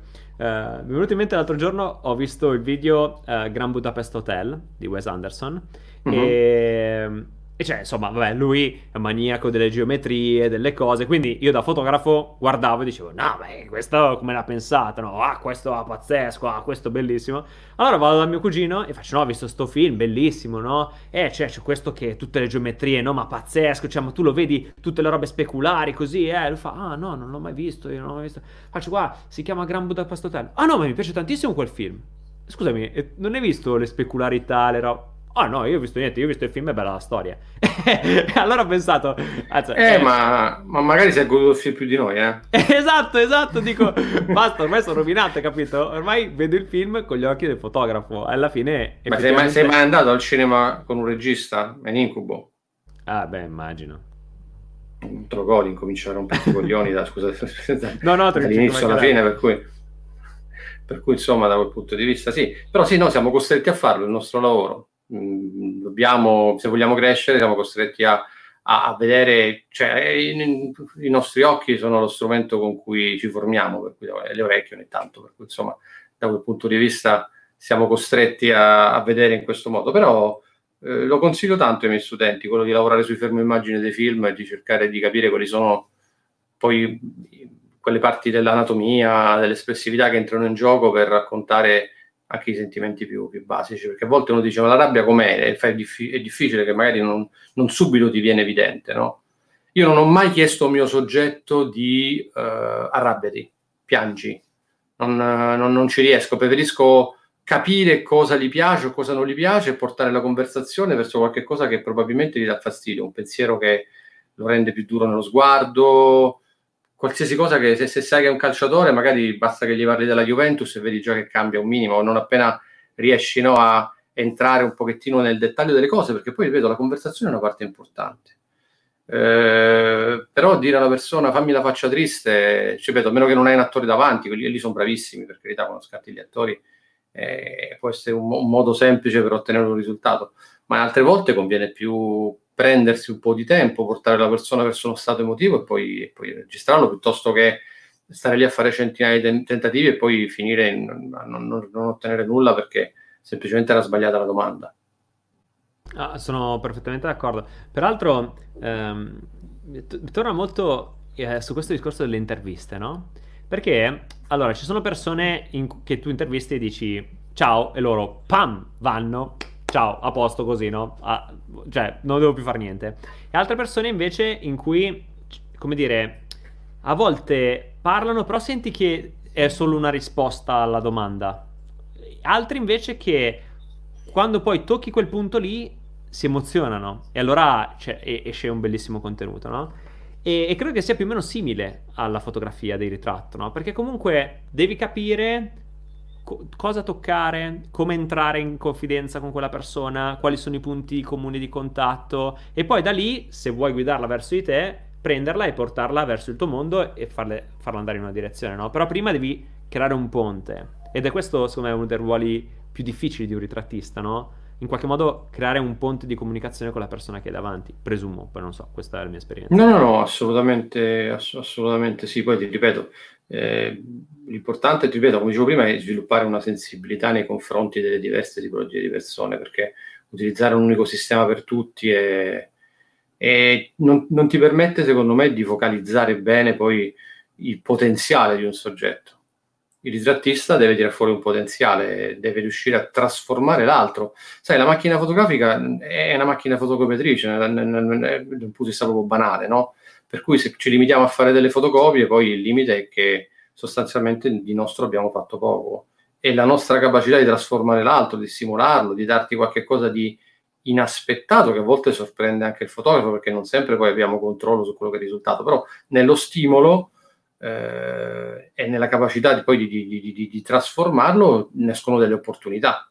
E poi il fotografo, se è bravo anche da un punto di vista di impianto tecnico, illuminazione, scelta dell'ottica, le cose magari un po' più banali, eh, esce fuori una, fa- una foto che ha, che ha senso, significativa. Peraltro, uno degli argomenti che hai toccato prima e che voglio sottolineare è quello che tu ti sei definito un problem solver e io l'ho visto anche nelle tue foto, no? Cioè, hai foto, non mi ricordo, io sono ignorantissimo. Um, chi, chi, è che stai fotografando con il casco? Uh, quel ragazzo che è arrivato con la tuta sbagliata. Ah sì, quello era Jorge Lorenzo, scattato per, uh, per, una campagna di Vrustele, un campione del mondo di motociclismo, uno dei campioni, insomma, motociclista. Sì, sì, il nome eh, mi risuona, però non... Sì, esatto. E, e, lì ci fu un problema piuttosto grosso, nel senso che mh, andammo in Spagna, a fare una campagna che era una campagna mista tra una fotografia e un fondale fatto in grafica tridimensionale. Per cui c'erano tutte delle attenzioni tecniche, sono tra le foto più complesse da fare perché devi rispettare le prospettive, è tutto, è tutto molto, molto, è ingegneria pura, nel senso che specialmente se lo fai in maniera cosciente, devi costruire prima il fondale, calcolarti le prospettive, il punto di vista, il punto di fuga, la simulazione dell'ottica in 3D per poi riportarla su quella vera. Insomma, c'erano delle complessità non indifferenti eh, arriviamo sul set carichi di energie e Jorge Lorenzo aveva vinto il Gran Premio del Qatar eh, la sera prima per poi prendere l'aeroplano e venire in Spagna per fare la, la campagna. Avevano festeggiato e si era scordato la, la, tuta, la tuta con tutti gli sponsor, proprio la tuta ufficiale con cui normalmente lui gareggia. E aveva la tuta quella con cui fanno i test, che è completamente bianca, incompatibile da un punto di vista cromatico con il fondo che era stato costruito, ma poi siccome era una campagna che spesso quando ci sono queste tute con dei sponsor dentro, era in realtà una campagna che aveva, vedeva diversi paga, pagatori, paganti, nel senso non soltanto l'azienda faceva il Russell, ma anche una sorta di, di una campagna fatta con più, più, aziende dentro. Quindi la mancanza della tuta faceva sì che tutto il progetto decadesse e riprendere un, un soggetto come lui, ritrovare un giorno, trovare, e, e, rimanere nei tempi poi necessari poi tutto, tutto il marketing, per poi la costruzione della campagna, il montaggio, l'acquisto degli spazi, insomma rischiava, ci rischiava di, di, perdere il lavoro. Allora abbiamo deciso di scattarlo comunque con uh, la tuta bianca e, uh, e, abbiamo chiesto se era possibile ricevere poi a Roma uh, una tuta di quelle che lui usa per le gare. Abbiamo dovuto insistere un po'. La capacità di persuasione di un fotografo non è solo sul set, è anche proprio quando devi risolvere problemi, perché la prima risposta di solito è no, perché la gente cerca di no, non è un problema mio, quindi te lo risolvi tu, quindi insistere, capire anche di, di arrivare proprio al punto di rottura, ma fino a che non ottieni quello che ti serve eh, non, non, ha senso. Guarda, è una delle caratteristiche più importanti secondo me per qualsiasi professionista, la capacità di rompere il fiato a chi ti sta intorno, no? Per cui abbiamo insistito, alla fine ci hanno detto guarda noi ve la mandiamo, ma ve la mandiamo un determinato giorno con la sicurezza, ve la lasciamo per mezz'ora, fate la foto che dovete fare e poi ce la riportiamo via, perché? Perché queste sedute sono fatte su misura, costano tantissimo, sono come delle armature, non so se le mai viste, ma per metterle ai motociclisti li devono stendere per terra e tirargliele da sotto, perché non hanno neanche totale mobilità, sono fatte anche per resistere alle cadute, per, te, per farti stare comodo in quella posizione assurda per molte ore, per cui insomma sono piuttosto rigide. E quindi ce l'hanno spedita a Roma, mi ricordo è venuto l'omone stile Matrix con gli occhiali da sole della sicurezza e uno dei grossi problemi che abbiamo avuto era che la fisicità di Jorge Lorenzo è quella di un bambino di piccolo. Per cui ci abbiamo messo dentro un mio nipotino, che era più o meno compatibile, lo abbiamo messo nella stessa posizione, oltretutto aveva la febbre, per cui siamo stati costretti a andare a scattare a casa sua, nel salotto di casa sua, improvvisando un green screen al volo e compagnia bella, di fare tutti i calcoli di prospettiva e compagnia bella, gli abbiamo messo sotto il braccio una lampada e nella mano eh, un pacchetto di Brewster comprato in alimentari e, e, abbiamo scattato, dopodiché abbiamo preso, scontornato, inserito il corpo sotto la testa di Jorge, per cui la campagna che poi è uscita era la testa di Jorge Lorenzo e il corpo di mio nipote. no, ma cioè, meraviglioso. Cioè, è meraviglioso. No, anche perché uno dovrebbe proprio calarsi nella situazione per capirla, no? E io mi immagino, tu arrivi nel tuo set, tutto bello carico, dici, dai raga, che la portiamo a casa facile oggi, e questo arriva e c'è un'altra tuta, e tu dici... e, mo co- e mo cosa faccio? cioè, e mo come la risolvo questa roba qui? Anche perché eh, non era nel tuo potere alla fine, cioè, tu cosa potevi fare? E poi ti sei sobbarcato l'impegno di comunque lavorare sperando poi di ottenere un risultato che non sapevi se poi avresti ottenuto. E sei andato, chiamato tuo nipote, fatto la foto in casa. Cioè, è un delirio. Cioè, se questo non è problem solver, capito? O, o, tutti quelli che stanno ascoltando, la prossima volta che avranno un problema, penseranno a Eolo, no? È arrivato sul set con questo, con la tuta diversa, diranno, vabbè, no, ma questa la risolviamo facile. Alla fine non è poi così difficile. Incredibile. Questo è problem solving. Eh, purtroppo è, è, è, capita più spesso di quello che pensi. Beh, lo immagino. Spero non, non, che, cioè, che la prossima volta questo si ricordi la, la tuta. Ecco. No, guarda, l'ho riscattato, l'ho riscattato diverse volte. Fatto, poi alla fine ho fatto anche la copertina della sua biografia e devo essere sincero, le altre volte è stato abbastanza facile perché scattavo quasi sempre foto con eh, la parte alta addome nudo. Per cui okay. problema. Non poteva dimenticarsi niente in quel caso. Esatto, eh, esatto. Eh, tra l'altro, ehm, aspetta, eh. allora, Angela dice andare al cinema con un fotografo molto critico è un incubo. Cioè, scusami, anche andare al cinema con un fotografo molto sì, critico. Sì, assolutamente. assolutamente. Eh, allora, qua è arrivato un commento che era interessante. Diceva: eh, Allora, a parte Paolo dice: È un piacere vedere Eolo perfido in diretta. Un saluto da Paolo di Cunta, ricordando sì, il nostro eh... viaggio a Tokyo. Esatto, sì è stato uno dei partecipanti al nostro workshop. Ogni anno facciamo un workshop di fotografia di strada a Tokyo, per cui è una città eccezionale dove scattare, quindi Paolo è stato uno dei ragazzi del, di uno dei, non mi ricordo se l'anno scorso o due anni fa che è stato con noi. Bellissimo. Ehm, Alessio dice questo che è interessante. Ciao, scusate per la domanda forse banale, ma se si chiede sempre con gentilezza, bisogna ugualmente cambiare strategia? Eh, ah, no, guarda, eh, eh, no, è interessante. Allora, guarda, in, in, realtà uno deve testarsi. Perché ah, sai, io vedo, io, io ho un mio amico, un fotografista bravissimo, che ha la faccia di criminale, per cui ha dovuto sviluppare delle strategie in base a quella che era no, quella, la, la, faccia che madre natura ti ha dato. Se tu hai un bel sorriso, degli occhi blu e sei solare, hai una voce che tranquillizza, probabilmente magari quella può essere una strategia che funziona in gran parte delle situazioni. Non, ripeto, non c'è un metodo, uno prova, e, e, poi fa dei piccoli accorgimenti per cercare magari di migliorare e poi capisce che magari, eh, io, magari per, per, una ragazza è più facile chiedere di fare foto a un bambino a un parco, no? perché va lì e dice posso fare, perché magari risulta essere più, più tra, ti tranquillizza di più, mentre se vado io, Mone Grosso, no? Diciamo che in generale ho scoperto che essere estremamente visibile mi rende molto visibile. Io sono molto rumoroso, mentre tendenzialmente in studio sono molto serio e, e c'è anche un discreto distacco, almeno all'inizio dei miei soggetti, non, non gli do subito molto confidenza perché preferisco mantenere un po' di distacco. Quando mi calo nelle vesti da fotografo di strada, invece entra, esce fuori un po' tutta la mia romanità, la mia voglia di, di alzare un po' il tono della voce, sorrido, non chiedo quasi mai di fare un ritratto. Io trovo sempre un, un espediente legato al modo come è vestita una persona. Sai, vado lì e dico, eh, ma santa miseria, questo maglione rosso, dietro è verde, primario, complementare, devo fare una foto ferma, non ti muovere. È un po' come il venditore di pentole, no? Io devo entrare nella sua intimità. Quando, quando sono entrato ormai gliel'ho venduta il problema è devi tenerli fuori casa, però una volta in cui faccio una battuta, ti faccio sorridere, no? E, e, sono riuscito a entrare in quella che è quel momento, no? Di anche semplicemente la persona che si guarda il maglione e dice come sono vestito, neanche magari si ricorda come era vestito, no? E poi si guarda dietro, che rosso dietro, che vuol dire? Cioè, già io ho fatto tre foto e a quel punto parte una risata, gliela faccio vedere, cioè il mio è un atteggiamento, almeno per come sono fatto io fisicamente, per come funziona la mia voce, di solito è quello che è un buon punto di partenza. Poi, ovvio, se sto andando da una signora anziana che magari posso pensare che ha un po' di difficoltà ad, ad, a seguire anche una, una parlata più veloce, magari invece vado con un atteggiamento più pacato. Se vado da una ragazza cambierò ulteriormente atteggiamento perché magari pensa, Dio, questo ci sta provando, per cui la prima cosa che gli dico è non sei il mio tipo, non lo so, nel senso di volta in volta cambio e cerco di capire quello che poi negli anni eh, funziona, funziona, meglio. Poi cambi paese, ricomincia tutto, quando fai in inglese in, in un altro modo. Immaginati quando sono all'estero, no?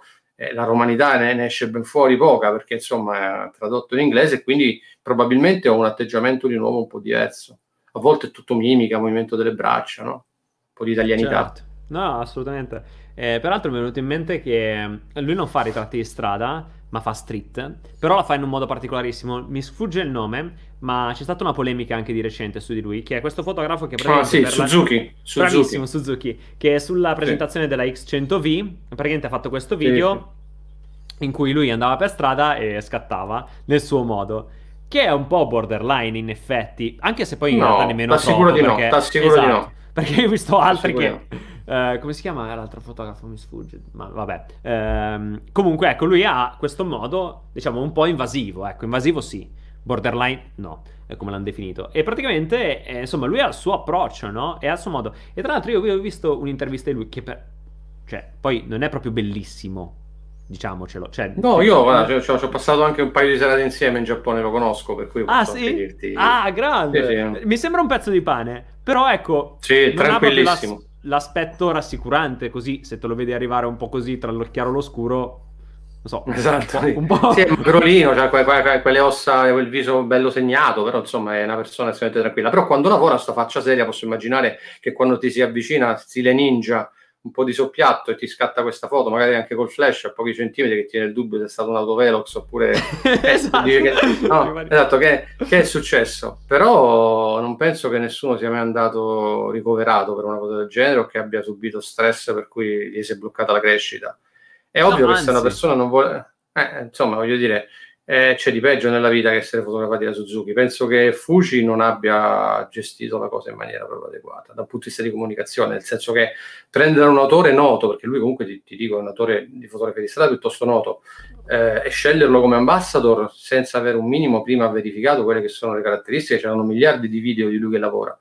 E poi alle prime, alle prime lamentele di qualcuno che ha trovato inaccettabile, ma sono opinioni, voglio dire, è giusto che ci siano il suo modo di lavorare e licenziarlo in tronco gli hanno fatto forse anche una cortesia perché è, è diventato ancora più noto. Però penso che è come voler cancellare la storia della fotografia di strada.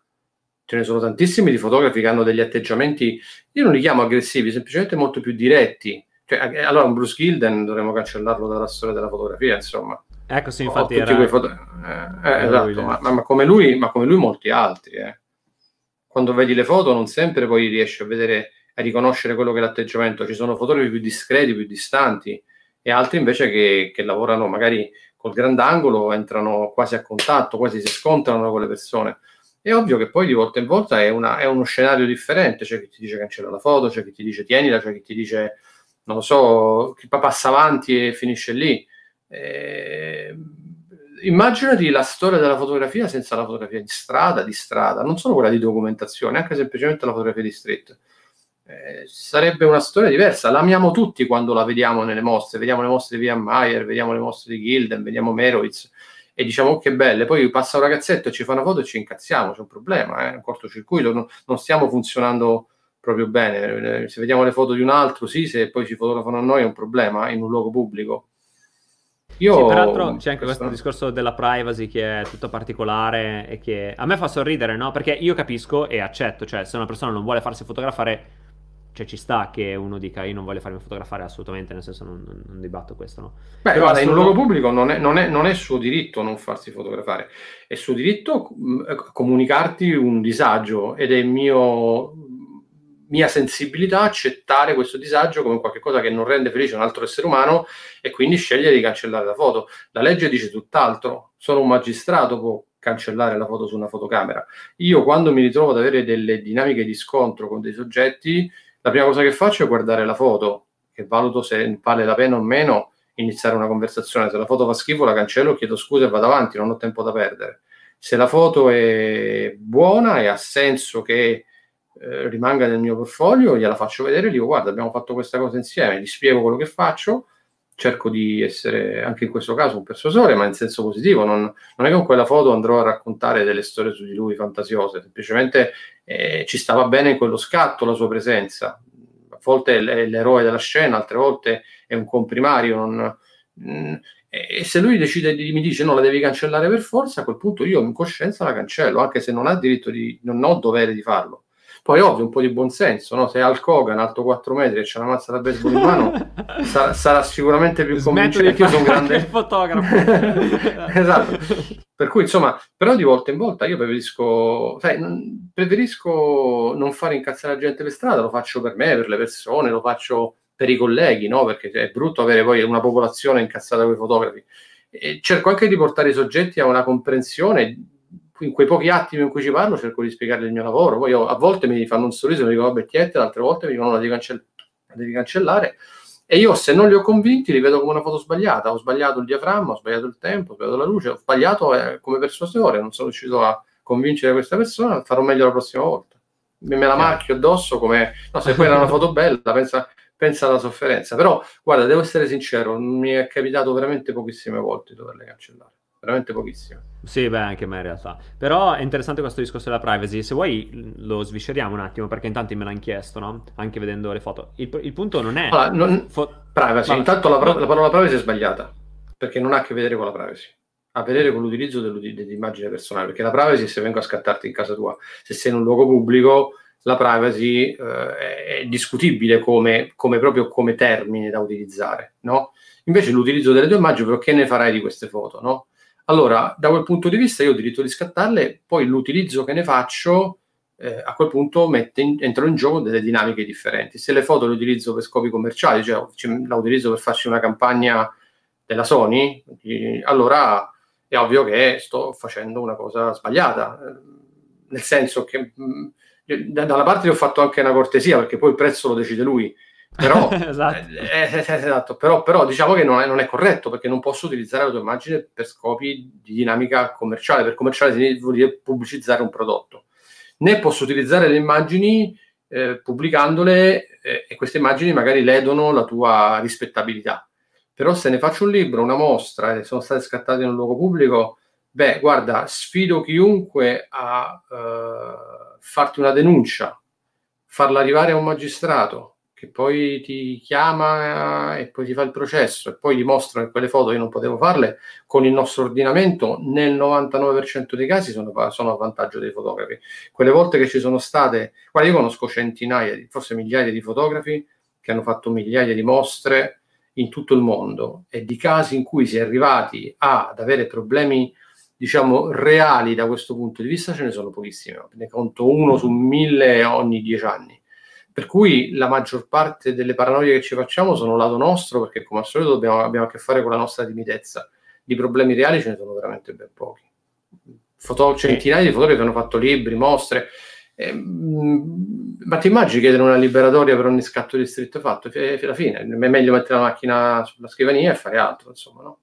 Eh sì sì certo, e, ehm, e invece il discorso di, perché tanti mi chiedono, eh ma io poi non so se posso pubblicarli, pubblicarli sui social, Instagram, Facebook, eh, eccetera, e credo che valga poi lo stesso Ma, ma secondo voi, ma, ma, ma, questo, ma, è uguale, nel senso che ti ripeto, non, se l'utilizzo è per la, la, la nostra Costituzione difende ogni forma di espressività, sia artistica che creativa, ma anche semplicemente ogni forma di espressione, no? nel momento in cui non lede la libertà di altri. Per cui averti fotografato in un luogo pubblico eh, è ovvio che sono tutte leggi che hanno dei livelli di interpretazione, per cui poi c'è stata qualche causa in passato, adesso non mi ricordo l'anno in cui il fotografo ha perso, ripeto, una su un milione, però poi arrivati in Cassazione si correggeva il tiro eh, in quell'ottica lì, eh, se dobbiamo lavorare da un punto di vista puramente statistico, direi di stare tranquilli e pubblicare le foto. Nella peggiore ipotesi arriverà un'email, un messaggio, una lettera di un avvocato, se proprio uno ha fantasia di perdere due spicci, che ti dirà devi togliere la foto al social network, ma nel momento in cui ti chiedono i danni eh, stanno solo perdendo tempo, ti stanno facendo perdere tempo, ma è praticamente impossibile che possano ottenere qualche cosa. No, anche perché pensavo nei locali per esempio, cioè, noi ci facciamo, cioè, tanti si fanno problemi sulla street, no? Ma nei locali, per uh-huh. esempio, in cui è molto più probabile che ci siano delle situazioni compromettenti, alla fine, cioè, eh, lì magari è un reale problema. Eh, cioè, uno si dovrebbe porre un, magari più grossi problemi in quel contesto, anche se poi è la assolutamente stessa, sì, assolutamente Piuttosto sì. Che è comunque la stessa cosa, però, esatto. però eh, per esempio, ho degli amici che scattano nei locali e mi dicono che, che come le persone lì poi si vanno a cercare, per cui si trovano, mentre se io scatto per strada una persona a Siena e poi lo pubblico tra tre mesi sul mio social network, è altamente anche improbabile che magari questa persona si vada a riconoscere o a vedere, ma comunque la maggior parte delle volte mi sono arrivati messaggi dicendo ah che bella quella foto, me ne mandi una copia. La persona magari gioca un po' sul fatto che te la lascio usare, però magari fammi una stampa e me la mandi. Questo certo. mi è certo. capitato qualche volta, no? Oppure ah, ho visto una foto del mio fidanzato, me la mandi e la faccio per regalo, no? Per cui da quel punto di vista è abbastanza tranquillo. Nei locali, per esempio, è più complicato, nel senso che l'utilizzo delle foto è regolamentato dal fatto che non è un luogo pubblico, non è un luogo espressamente, cioè non è, non è, è un locale, quindi dovrebbero chiedere le liberatorie. E infatti spesso poi gliele fanno cancellare e i proprietari dei locali le cancellano.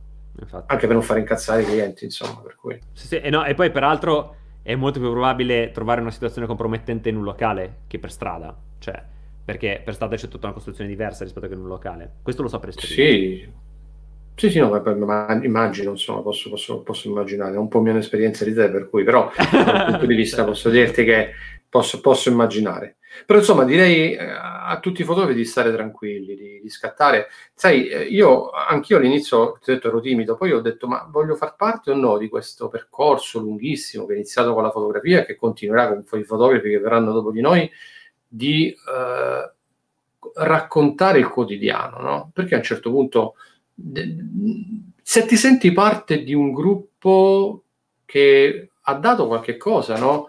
a, alla storia dell'umanità di importante, perché pensa, ripeto, pensa senza le foto di tutti quei fotografi che, che hanno riempito libri, mostre, il nostro immaginario e ci hanno fatto anche conoscere, sai, la stretta personatura non è documentale, poi lo diventa con gli anni, no? Perché poi comunque eh, vedi come erano le macchine in quegli anni, vedono come si vestivano le persone, per cui ha anche comunque una caratteristica documentale a lungo termine. E da quel punto di vista, voglio dire, senza queste fotografie sarebbe un passato completamente differente, no? avremmo una memoria diversa. Non si fa niente di male, si fanno delle foto in luoghi pubblici, è bellissimo, divertentissimo, e via, senza problemi. Bellissimo, sono super d'accordo. Uh, Alessio Carozzo dice, chiede come si chiama il giapponese Yakamoto, giusto? No, Suzuki, eh, Tetsuo Suzuki. Tatsuo, Tatsuo ah, no, sì, Suzuki. È un altro Yana, Yakamoto, sì, eh, si confonde. E, sì. Ok. E, ehm, no, bellissimo, bellissimo questo parentesi sulla street, perché comunque è, credo la street sia accessibilissima a tutti, però tanti un po' sottovalutano l'approccio e un po' alle volte fanno un po' così arrabattato, no? Invece credo che ci voglia anche un po' di cultura della street, cioè uscire con l'idea comunque di documentare qualcosa, poi ognuno ha i suoi approcci, no? Perché per esempio Uh, come dicevamo prima, ci sono fotografi che hanno un approccio della serie. Io perché ho sentito alcune loro interviste, sono molto interessanti. Cioè, loro dicono: Per me è quella la massima espressione di una persona, cioè lo spavento che ha nel momento in cui io mi, mi piazzo avanti e le sparo il flash in faccia. Ora, questi sono estremismi, ovviamente, no? Però è una loro visione e loro dicono è reale perché è successa quella cosa, quindi è il mio modo di rappresentarla, è il mio modo di, come dire, rappresentare anche la società in un certo qual modo, no? Ed è interessantissimo, ed è la loro visione, ecco. Forse più che decidere se farla o non farla, come farla, quando... più, forse dovrebbe, si dovrebbe partire dal pensiero del motivo per, qua, per il quale lo si, lo si sta esatto, facendo. Ecco. Giusto, concordo, hai detto benissimo. È, è fondamentale. Sai, la, la street è una disciplina dei confini un po' nebbiosi, no? E questa questa mancanza di consistenza sui bordi fa sì che spesso si, ha, si fa un po' fatica a, a comprenderla, mentre è, è, quello che per molti può essere un limite, io penso sia invece un punto di vista, un vantaggio, perché la rende estremamente dinamica, sempre contemporanea, si può fare innovazione con la street, è molto classica, ma si può inventare t- tante cose nuove perché il quotidiano può essere raccontato in maniera diversa a secondo di quello che è il punto di vista del fotografo, per cui è una grande opportunità anche da un punto di vista creativo. Per alcuni fotografi la fanno con un accento più forte sulla documentazione, altri la vedono più come una forma di astrazione, che è ad esempio il modo in cui la vedo io. Io non, non sono molto legato ai luoghi in cui scatto, nel senso che per me un muro di Napoli come fondo, un muro di Roma potrebbero non fare la differenza. La vedo più come, diciamo che per chi fa documentazione il reale, il quotidiano è un fine, perché devo raccontarlo, per me è una sorta di strumento, ovvero le persone, i colori, i colori faccio il bianco e nero, però insomma le, le forme grafiche e, e, i rapporti tra queste diventano degli strumenti per costruire delle narrative nuove. Io ho un potente strumento che è quello dell'inquadratura che mi permette di inserire o eliminare delle cose, di mettere in relazione, perché poi quando metti qualcosa all'interno del fotogramma costruisci una relazione, no? E spesso sono delle relazioni naturali, perché quella persona non era lì per quel fondo, quel fondo non è stato costruito per quella persona, eppure io costruisco una interazione e faccio quindi una storia che è nuova, è un punto di vista originale, personale, qualcosa che potrebbe sembrare noioso perché lo vediamo tutti i giorni come una saracinesca, un cestino della spazzatura, una macchina parcheggiata, un, un passante, se eh, messi in, in, relazione attraverso l'inquadratura in maniera originale è possibile costruire una narrativa che ti emoziona, no? A volte può essere un sorriso, a volte può essere semplicemente bella, altre volte costruisce magari de, de, un, comunica qualcosa di più importante, quello dipende anche dalla sensibilità del fotografo. Per questo io la vedo come una forma d'arte astratta, la fotografia di street, nel modo in cui la costruisco io. E, e, e questo però la rende entusiasmante perché ti permette di eh, poter riconfigurare il reale attraverso quella che è la tua cultura, il tuo punto di vista, le tue visioni. E, e questo mi stimola molto. E poi è accessibile. Sì, è economica. Cioè, Ok, in questo momento no. però tolto questo momento... No, adesso qualsiasi... diciamo, non è proprio il momento migliore. Sì, esatto, esatto, esatto. Però in qualsiasi altro momento è accessibile, cioè scendi sotto casa e ce l'hai ovunque. E secondo me ti allena anche a, in qualche modo, imparare a leggere le storie, no? E, e, a raccontare, insomma, è un allenamento bellissimo, bellissimo, perché è tutto, tutto non costruito, non, non precostruito. È tutto... Sì, eh, io, io, li chiamo i miei film fatti di un, di un, solo fotogramma, perché tu hai un solo fotogramma per costruire l'inizio, il centro e la fine della storia.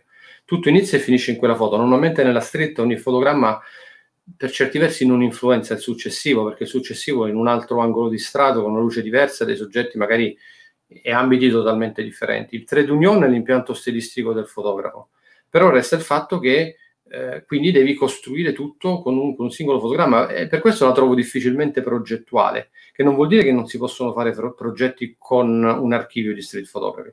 Quando esci e decidi di raccontare una storia, secondo me stai facendo documentazione con l'atteggiamento dello street photographer, però comunque documentazione. Il fotografo di strada esce senza sapere bene quello che andrà a scattare, è pronto a essere meravigliato dal quotidiano come sarà meravigliato chi poi guarderà la sua foto però poi negli anni, quando scatti tantissime immagini e hai un grosso archivio, guardandole dall'alto riconosci dei pattern, no? riconosci delle situazioni magari che accomunano culture completamente differenti. Allora da lì puoi costruirci un progetto, ma è qualcosa che, che viene dopo, dopo che hai scattato tanto. Inizialmente è semplicemente costruire delle micro narrative, un po' come gli haiku giapponesi, no? Quei, è un lavoro di sintesi, no? di estrema sintesi. Già la fotografia per sua natura è un lavoro di sintesi, la street è, è la sintesi estrema hai pochissimo a disposizione e con quel poco devi costruire qualche cosa che emozioni. È un po' come le poesie, non, non è detto che sia univoco, no? Io ci posso vedere una cosa, un'altra persona può vederci nulla, è un generatore di emozioni, poi ognuno ci vede qualche cosa, c'è chi non ci vede nulla, c'è chi ci vede qualcosa di importante ed è il bello della fotografia, generare delle conversazioni, perché nel delta che c'è tra chi non ci vede nulla e chi ci vede tutto, che si genera quella crescita per ambedue le parti, capito? Ah, bellissimo. E poi comunque io credo che a un certo punto nel continuo, è come dicevi tu, nel continuo poi trovi un tuo filone. Per esempio c'è un fotografo, si chiama Moises, non so se lo conosci, io l'ho trovato su Instagram, no. non so, non, non, non mm-hmm. conoscevo prima, ed no, è pazzesco. Perché lui fa questi ritratti, eh, scusami, queste foto di street, eh, però non solo in, str- in strada, quindi, eh, ma anche mm. magari spesso sulle spiagge, eccetera. No, no, ma street fa... è luogo pubblico, è, è un errore esatto. dire che deve essere... Um, inf... Puoi farle anche in spiaggia, insomma, va benissimo. Sì, va, sì, va sì, bene, infatti, sempre street. Lo. Lorenzo dice, si chiama street photography, ma, pensa- ehm, ma pensare si esatto, riferisca solo alla strada giusto. è un semplice errore. In realtà si intende alla fotografia dove si svolge la società, la quotidianità. Bellissimo. Esatto, Lorenzo non avrei, non avrei saputo dirlo meglio, grande Lorenzo.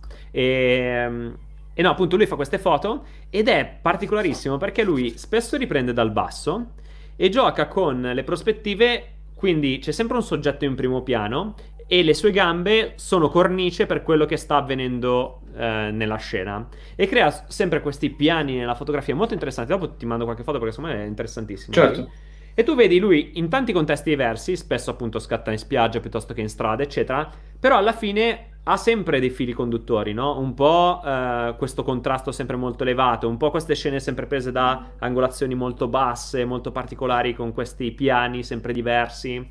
E quindi sai, se è vero come è vero che, come dicevi tu, è, ogni scatto è la, la storia a sé stante, un racconto che finisce nel momento in cui guardi quella foto, inizia e finisce lì, è vero anche che però poi puoi sviluppare un tuo stile, quindi in una serie di fotografie trovare quello che è uno stato filo di conduttore che poi è il tuo modo di approcciarti, vedere, no? Bellissimo. Sì, di vedere, di, vedere, di vedere, quello che... Sì, esatto, di, di, l'impianto stilissimo e poi qualcosa sempre di, complicato per un...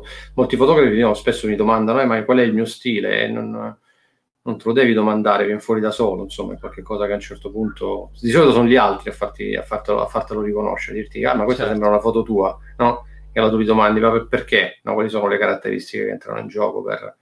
E da questo punto di vista sì, l'impianto stilistico è ciò che spesso lega le foto di un portfolio di un fotografo di strada, perché è l'unico, l'unico legame possibile per certi versi. Ma poi è assurdo, eh, quando ho iniziato a fare eh, fotografi- il fotografo, anzi in realtà prima di iniziare, ho fatto un workshop con Enzo Dal Verme, conosci? Mm-hmm, sì, certo. Ok, eh, è stato uno dei miei primissimi maestri. L'ho anche intervistato. Prima intervista in assoluto nel mondo ce l'ho io di Enzo Verme. E sono felicissimo di questo. E, e, insomma, ho iniziato e a quel workshop feci due foto. Allora, ho vagato nei meandri della fotografia alla ricerca di me stesso, del mio stile, bla bla bla. E alla fine quel taglio lì è lo stesso che ho adesso. Cioè, istintivamente, se mi devo lanciare proprio distinto, ho quel taglio lì, quell'impostazione lì, immagino. Ed è incredibile perché sono stato lì a ricercare mille cose e poi ho detto, vabbè, era già lì. Dovevo soltanto, come dire, capire come arrivarci dopo aver fatto tutti i giri. Poi ovviamente si affina, no? Però spesso uno è alla ricerca di sto stile, benedetto stile, eh, ma dov'è il mio stile? E io penserei semplicemente, continua a fare. Ci sarà un momento in cui con una panoramica più ampia potrai vedere eh, dove eri, no? E cosa stavi facendo, ecco. Quindi sono certo. assolutamente d'accordo. Ah, okay, sì, la cosa più faticosa per un fotografo è quando probabilmente non è soddisfatto da quello che gli viene naturale, vuole invece crescere e cambiare in parte il suo impianto stilistico. Quello è estremamente faticoso e necessita di uno sforzo notevole, di continuo esercizio e di una capacità anche di trascendere quella che è proprio la visione più naturale che ci viene. Io è un esercizio che spesso faccio, quello di cercare di scattare in maniera diversa, semplicemente perché probabilmente andando a grattare sui, sui, confini di quello che è il mio impianto stilistico, piano piano, con un po' di sofferenza e lentamente riesco ad aggiungere qualcosina che magari un po' alla volta può diventare significativo.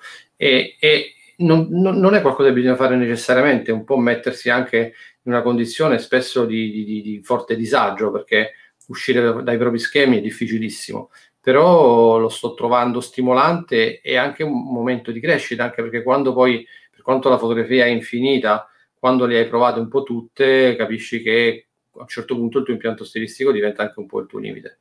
Per cui a quel punto cercare di, di andare oltre, per me in questo momento è uno dei lavori più complessi e più difficili, ma che mi sto costringendo a fare semplicemente perché ho voglia di continuare a crescere. No? È ovvio che ho raggiunto una comfort zone, conosco bene lo strumento, mi muovo più o meno agilmente in diversi generi fotografici, voglio continuare a divertirmi. E da questo punto di vista, quindi, stressarmi andando magari a vedere dei fotografi estremamente distanti da me, ma di cui apprezzo moltissimo il lavoro, e cercare di capire quelli che sono i segreti, quei piccoli dettagli che fanno la differenza, un po' come facevo quando ho iniziato, no? È qualcosa che mi, mi stimola tantissimo, che, che, che, probabilmente è la cosa che mi diverte di più in questo momento, nel mio micromondo della fotografia. No, fantastico. E in questo quanto, quanto sono importanti i tuoi progetti personali? O quanto è importante coltivare dei progetti personali? No, guarda, quello è importante, specialmente se ne senti la necessità, perché spesso mi chiedono, mi, mi fai un workshop, un wor- io faccio anche molti corsi one-on-one, eh, dove seguo dei fotografi magari per uno o due anni, aiutandoli nel percorso di crescita, e una delle domande che spesso mi fanno è vorrei fare un workshop di fotografia creativa, no? E, e lì è, è un problema, perché io posso insegnarti a rappresentare ciò che hai in testa, no? cioè darti gli strumenti artigianali per riuscire a costruire magari una fotografia in base a quella che però è una narrativa che devi avere tu. La creatività è difficile insegnarla perché necessita, quando la insegni, di un punto di partenza, diciamo, che tu possa comprendere bene, no? Nel senso, eh, la, la nostra creatività è il risultato di centinaia di migliaia di ore passate vivendo, eh, con, con più o meno sensibilità. Io non posso devi fare quello che ti piace. Non, non puoi farlo indotto da, una, da, un, da, un, docente che ti dice fai questo perché questo è creativo, fai quest'altro perché quest'altro è creativo. I, fare fotografia creativa vuol dire semplicemente andare a scavare in quello che è il proprio immaginario, in quello che ci piace, quello che abbiamo voglia di fare, perché non puoi farla semplicemente perché ti serve farla, è qualcosa che devi sentire e aver voglia di fare. Deve essere qualcosa che non puoi farne a meno, mettiamola così non può essere un percorso che passa attraverso il mi hanno detto di fare in questo modo oppure fa e devo essere un fotografo creativo. Uh, creativo vuol dire tutto e nulla, semplicemente se hai delle cose da raccontare e quelle cose che vuoi raccontare eh, ti fanno stare bene quando le racconti, già hai, hai, hai raggiunto metà del, del, percorso. Se poi vuoi anche proporle per un riscontro anche da un punto di vista artistico ed economico, devi decidere di denudarti, ovvero mostrare questa tua parte più interiore e accettarne tutte le conseguenze. No? Gli esseri umani sanno essere estremamente crudeli e poi quando c'è di mezzo il mercato è durissima, per cui confrontarsi col mercato del fine art vuol dire semplicemente essere pronto ad andare nella fossa dei leoni. Perché? Perché i confini sono, se da stretta va dei confini nobbiosi, il mondo del fine art è totalmente senza, cioè nel senso è tutto il contrario di tutto, è, è, è, una tempesta in cui navigare è complicatissimo, però se ti piace navigare in tempesta, allora hai trovato il tuo, il tuo mare. Però, ecco, mettiamola così, eh, essere creativi non è il, secondo me, la cosa importante. L'importante è eh, raccontare qualche cosa che per noi è importante. Poi la creatività è qualcosa di altamente discutibile, ecco, mettiamola così, è difficile, no? Come... Però io non, lo faccio perché sento la necessità di farlo, per cui poi se piace piace, se non piace e me ne farò una ragione, insomma. Allora, argomento creatività smarcato. Adesso me ne è venuto in mente un altro bellissimo. E il talento? Ma guarda, il talento secondo me è qualcosa che non è legato proprio alla fotografia, no? non si è talentuosi in fotografia, si è talentuosi eh, come come, come ah, il talento è una cosa strana, no? Perché eh, mi sono sempre chiesto se eh, esiste, sai, essendo un formatore, ho formato migliaia di migliaia, forse un migliaio di fotografi li avrò formati, perché eh, ne tengo memoria e forse non sono arrivato a mille, ma poco ci manca, per cui eh, è il mio piccolo laboratorio di umanità in cui eh, mi metto nella condizione di dover capire quelle che sono le dinamiche no? che entrano in gioco per dover dare una mano alle persone in maniera concreta, perché il formatore anche lì non è qualcuno che in maniera meccanica ripete qualche cosa. Esistono delle parti della formazione che hanno una natura meccanica, ma ce ne sono altre che necessitano di essere un po' più personali, perché poi ogni persona è diversa e ha delle problematiche differenti. Il mio obiettivo come formatore è fare in modo che ci sia un cambiamento. Anche piccolo, eh, perché poi non sempre riesci a essere efficace nello stesso modo, però se c'è stato un cambiamento e questo cambiamento ha fatto sì che la persona sia cresciuta e che ci sia un'evidenza di questa crescita. Nel nostro, nella fotografia l'evidenza sono le fotografie, il nostro lavoro molto pratico, no? carta parla. Se le fotografie migliorano, se tu sei più soddisfatto del tuo lavoro, semplicemente hai fatto un piccolo passo avanti per cui il, l'obiettivo è un po' più vicino, allora vuol dire che ho avuto successo. E il talento è qualcosa che è difficile da... Diciamo che sono estremamente convinto che si possa imparare a fotografare molto bene. La sensibilità è un'altra cosa.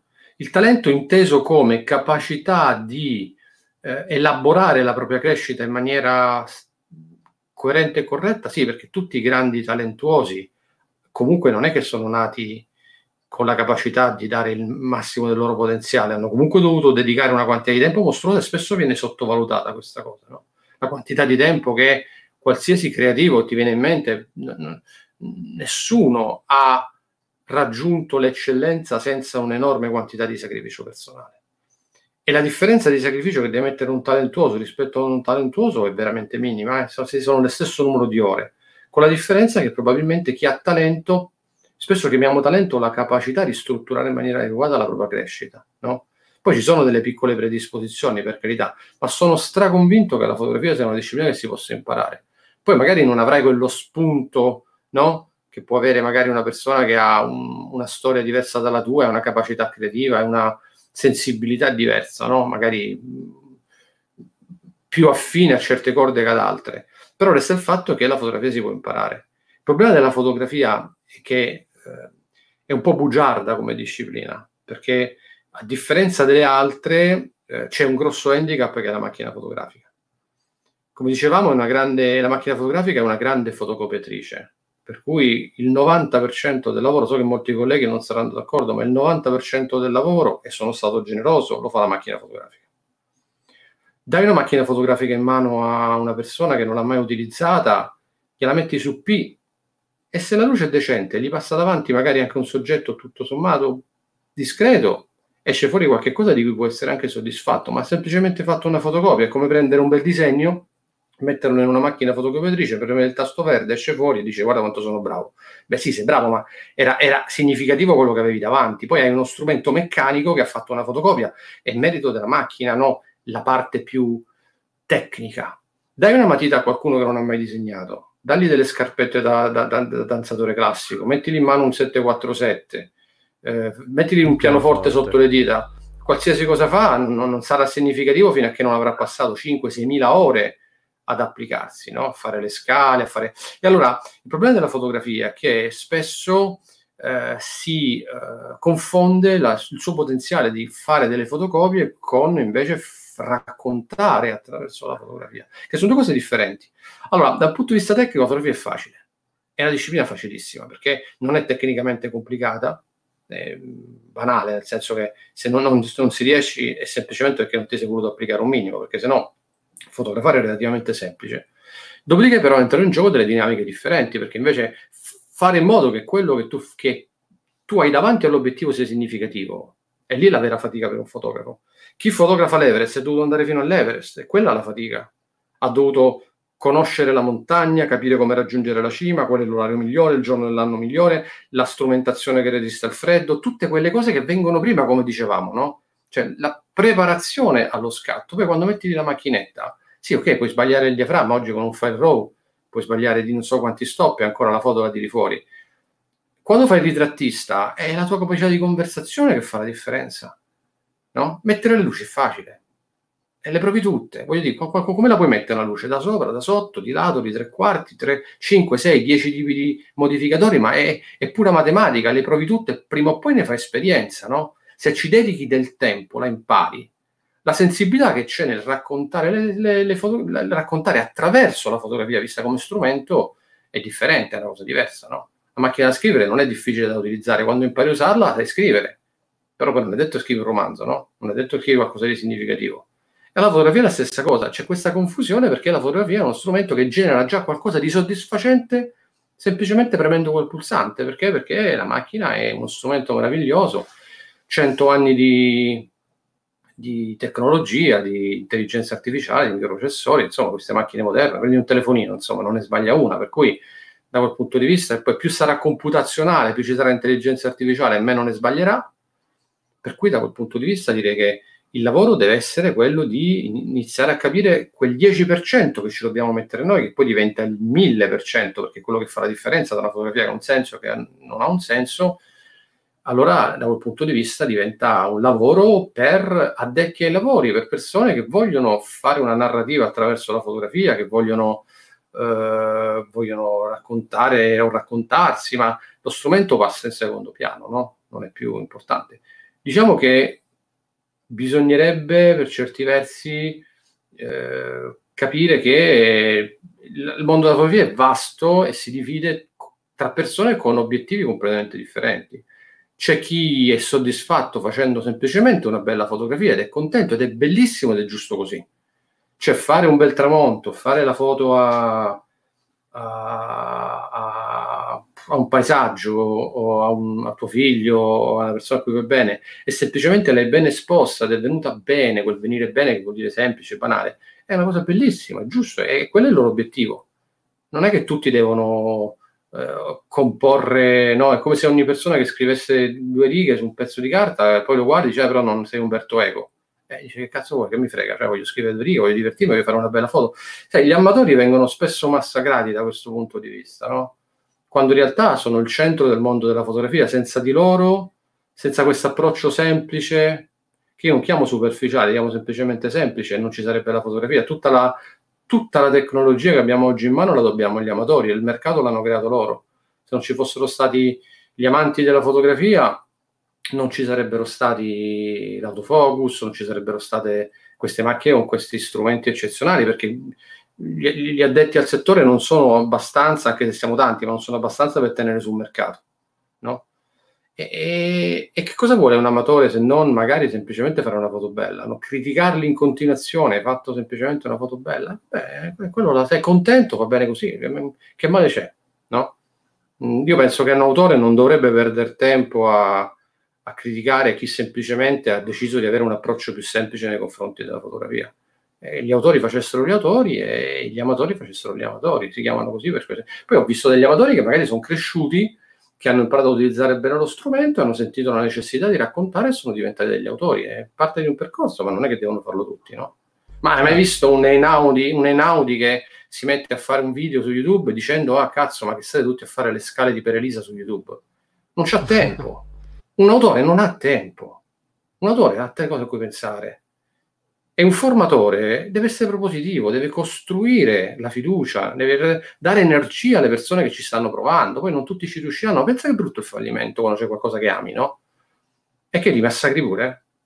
E poi vengono i tuoi clienti, li stai formando, ci sputi pure sopra. Lo trovo un atteggiamento poco carino, poco, poco elegante. Tutto ah, qui. D'accordissimo. E il, il punto, eh, io credo che il ruolo di un formatore sia anche se sei in target col tuo pubblico, come dire, spostare l'attenzione eh, dalla tecnica fotografica al valore della fotografia, no? Perché alcuni, come dire, rimangono all'interno del cerchio della, della, tecnica fotografica, che è lecito se non ci vuole stare e ci mancasse, no? Però alcuni um, è perché non hanno, lo dico perché io ero tra questi, no? Non hanno capito bene cos'è la fotografia e dove può arrivare ok? Per esempio, una cosa che ho notato in queste interviste è che eh, i, tutti i fotografi che vivono proprio la fotografia, eh, nel loro DNA hanno il fatto che invece che parlare, fotografano. Cioè, eh, per loro il, un mezzo di comunicazione, uno dei più importanti, è la fotografia. Cioè, quando vogliono dire qualcosa, magari non la dicono, ma la fotografano. È interessante questo. Ed è un modo diverso di vedere la fotografia, che poi non è per tutti anche, ed è anche giusto che una persona, come dire, rimanga nel suo ambito. Per altri invece è interessante se qualcuno indica la strada. Il formatore secondo me deve fare entrambe le cose. Da una parte capire a chi indicare la strada, dall'altro, in, come dire, far sentire adeguati le persone che invece vogliono rimanere dove sono. Sì, ma guarda, l'input arriva sempre dalle persone che formi, no? C'è chi viene e ti dice vorrei imparare a fare esattamente questa foto che hai fatto, mi devi mettere le luci, farmi capire come hai fatto, poi non mi interessa tutto il resto, no? E tu fai quello, un servizio, stai formando, non è che a chiunque incontro poi automaticamente devo trasformarlo in autore, non sento questa necessità e non penso che sia neanche adeguato, semplicemente perché le persone a volte non hanno interesse a raccontare, ripeto, hanno interesse a fare semplicemente una foto corretta, perché? Perché hanno la passione nello strumento, no? Gli piace la, la, meccanica dello strumento, gli piace anche il mondo che c'è intorno, la conversazione da bar, no? quella del la mia macchina è migliore della tua, il mio obiettivo è più luminoso, tutte cazzate che però fanno parte di un modo di stare al mondo, di raccontarsi, di raccontare, di, di vivere la fotografia nella maniera più semplice. Io non lo trovo una cosa, una cosa sbagliata. Io ho visto fior fior di autori parlare di obiettivi, eh? Ma autori importanti. Ho avuto la, sai, ho avuto la fortuna di fare l'assistente a gente che insomma ha fatto un po' la storia della fotografia e da questo punto di vista non è che eh, stavano lì e si facevano problemi a dire che obiettivo utilizzi o che o come ti trovi con quella macchina fotografica. Sono strumenti di lavoro, è giusto, è giusto parlarne, insomma, non, neanche a dire, oddio mio, no, non parlo di macchine fotografiche perché per me sono solo uno strumento. Sì, sono uno strumento che fa il 90% del lavoro. Senza quello non è che fai, che fai racconti storie, fai, fai poeta, non lo so, non, la fotografia è strettamente legata allo strumento. Poi è ovvio che se mi dai una marca o un'altra fa la differen- non fa la differenza perché comunque più o meno oggi le macchine sono tutte uguali, però resta il fatto che lo strumento è eh, scusami, eh, se tu fai il, lo scultore, ti, tengo, ti, tolgo lo scalpello, sì, puoi anche parlare, ma insomma, non è che la fai con le dita, eh. Se ti do una forchetta. Eh, esatto, ci si può anche provare, magari inventi una cosa nuova, ma eh, io quello che dico è semplicemente che non bisogna demonizzare quello che è il centro della fotografia. Guarda che la fotografia deve più a tutti gli amatori messi insieme che a tutti gli autori, eh. Io non ho dubbi su questa cosa.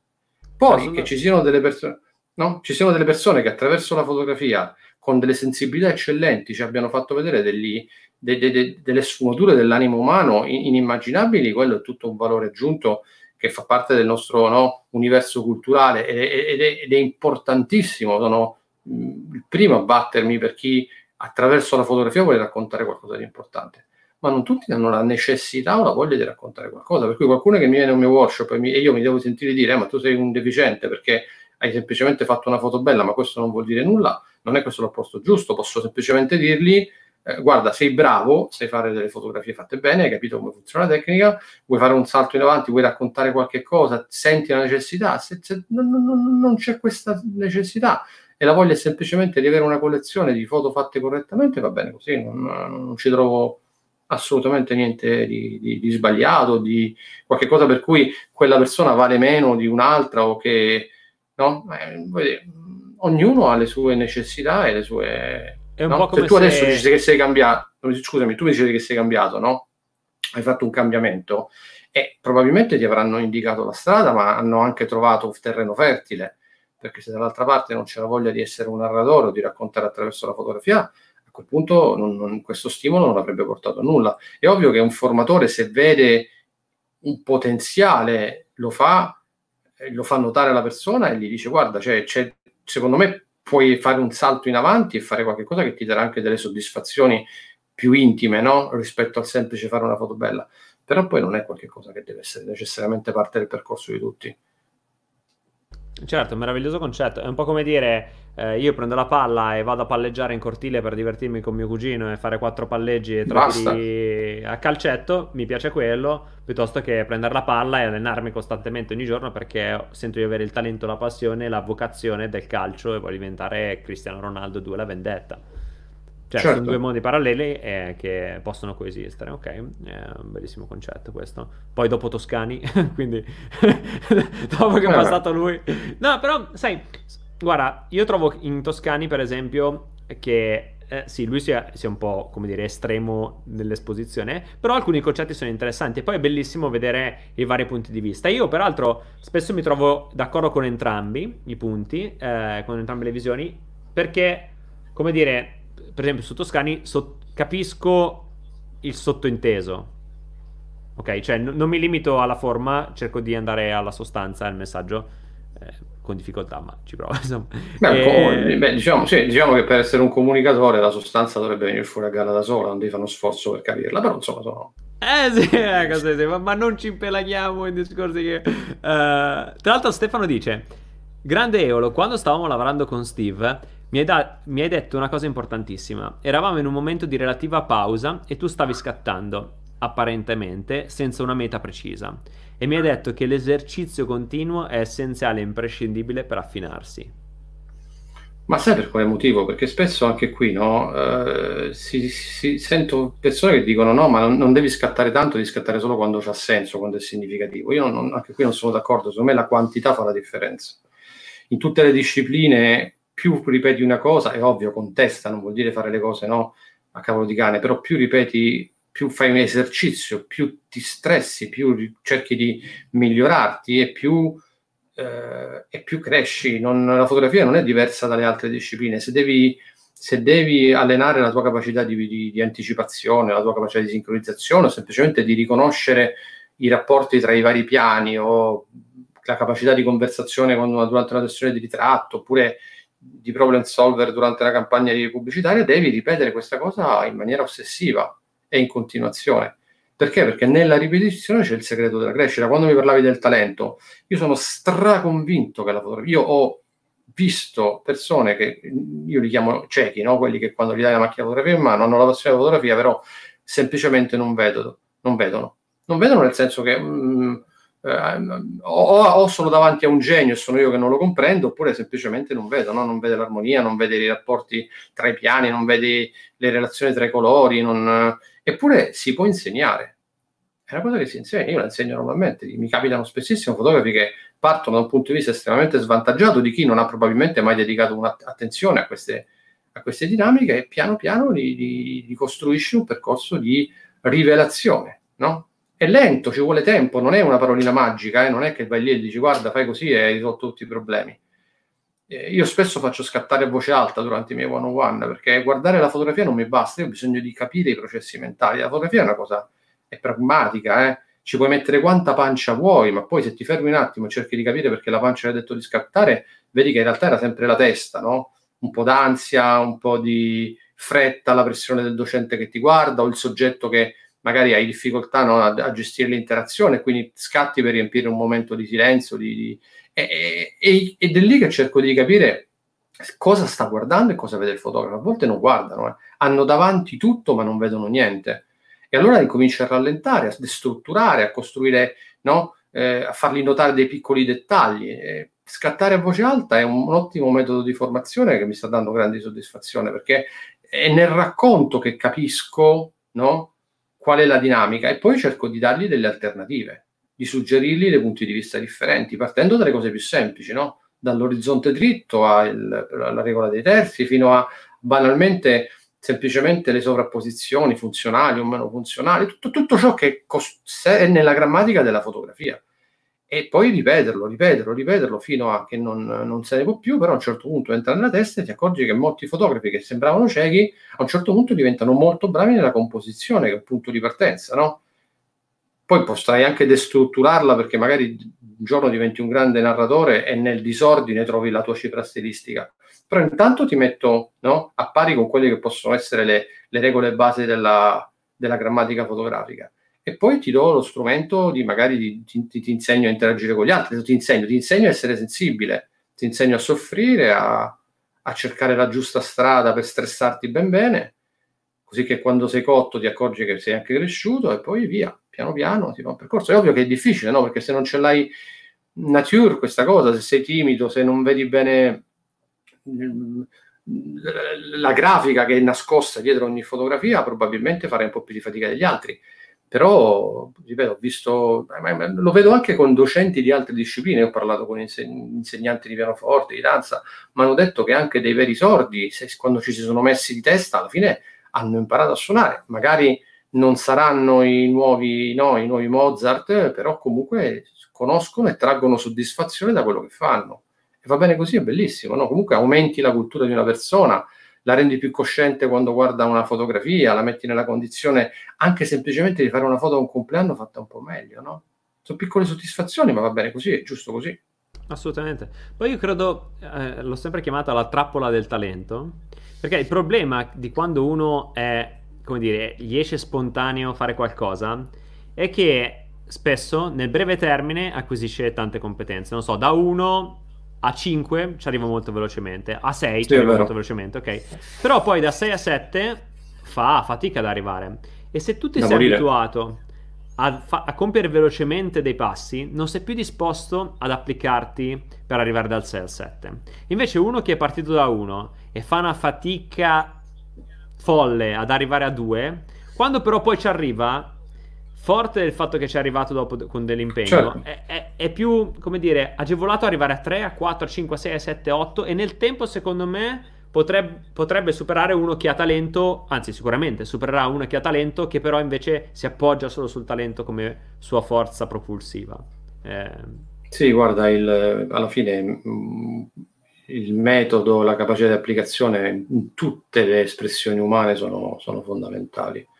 E, è ovvio che ogni tanto nasce un genio, però ti ripeto, se, se, dedichi del tempo a leggere le storie dei grandi artisti nella storia dell'umanità, le loro biografie, le loro storie, vedrai che non c'è genio che per arrivare all'eccellenza non è passato attraverso i dolori della ripetizione, della costruzione. Poi magari ti piace, quindi sono dei dolori che tutto sommato tolleri anche perché la passione è, una, no? è un grande antidolorifico, per cui da quel punto di vista ti fa ti fa superare anche i momenti difficili. Però resta il fatto che non, non, penso che ci sia nessuno che da zero sia arrivato all'eccellenza senza, senza soffrire un po', insomma. Un dolce eh, soffrire. Assolutamente, d'accordissimo. Um, allora, Mariangela dice... Amo e ringrazio i professionisti come Eolo che oltre a esporre concetti fondamentali con una gentilezza incredibile ti fanno venire voglia di pensare, guardare, uscire e scattare. Eh sì, sì, si spera, quello penso che sia, no, mi fa piacere, ma penso che sia uno degli obiettivi di un formatore. Un formatore non deve tagliare le gambe, non, se qualcosa non piace basta non guardarlo, per cui non, si, non, non c'è niente di meno pericoloso del brutto, no? Però il dubbio che qualcuno possa generare il bello ti deve sempre venire, allora non puoi sottovalutare le persone, perché in ognuno c'è un potenziale e quel potenziale magari non, non entrerà nella storia della fotografia, ma entrerà nella storia della sua vita di chi gli sta intorno.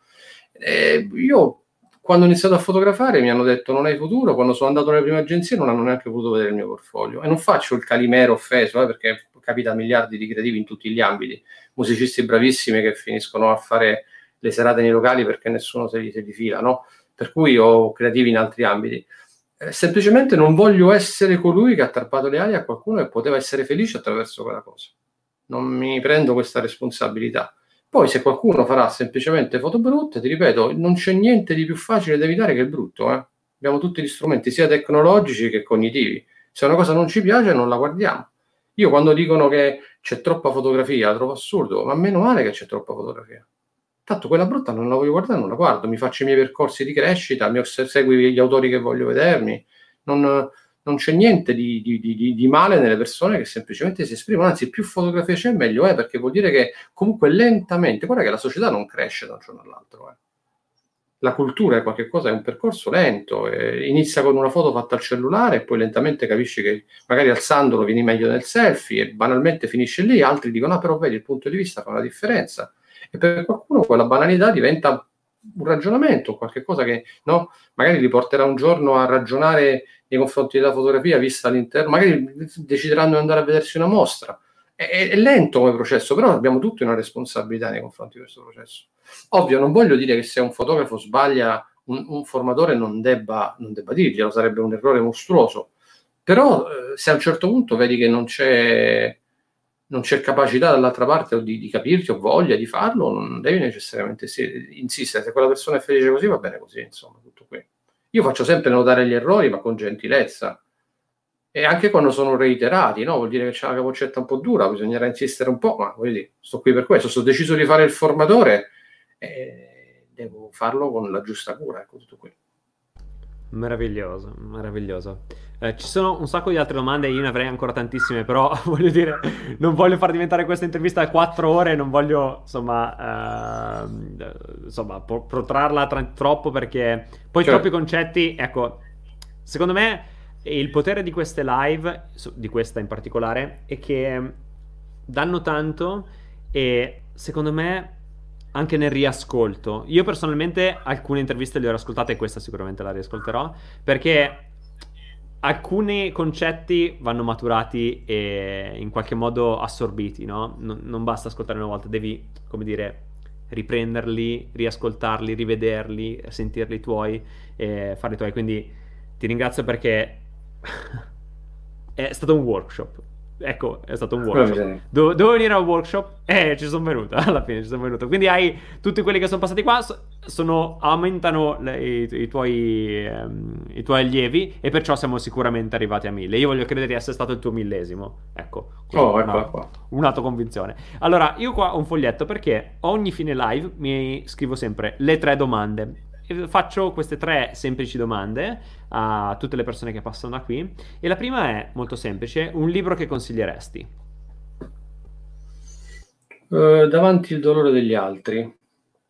Uh, è un bel libro per chi fa fotografia di, di documentazione e um, che racconta tutte le problematiche di chi è costretto a fotografare in condizioni difficili. L'ho trovato interessante, pur non facendo io fotografia di documentazione o reportage, però eh, la responsabilità che abbiamo nei confronti di chi stiamo fotografando a volte è, non è, secondo me, ben, ben, compresa, per cui da questo punto di vista è un saggio, un saggio interessante.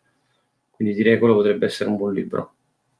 Ok, poi un film che consiglieresti? Urca un film. Eh,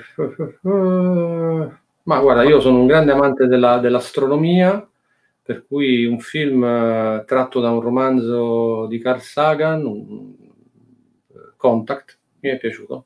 L'ho rivisto okay. ultimamente, un bel film. Non, non, ricordo chi, ma qualcuno che è passato in queste interviste l'aveva già proposto e non l'ho ancora visto, quindi lo guarderò. Ah, ah è un bel film. Tra l'altro, Bet, uh, Beat Dice intervista bellissima, grazie Eolo, però se sento ancora una volta pazzesco do di matta.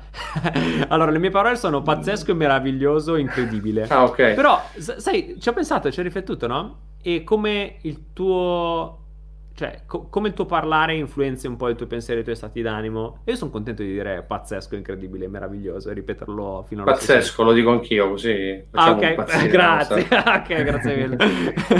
il eh... libro Davanti al dolore degli altri è di Susan Sontag. Ah, ok, sto leggendo sulla fotografia sua.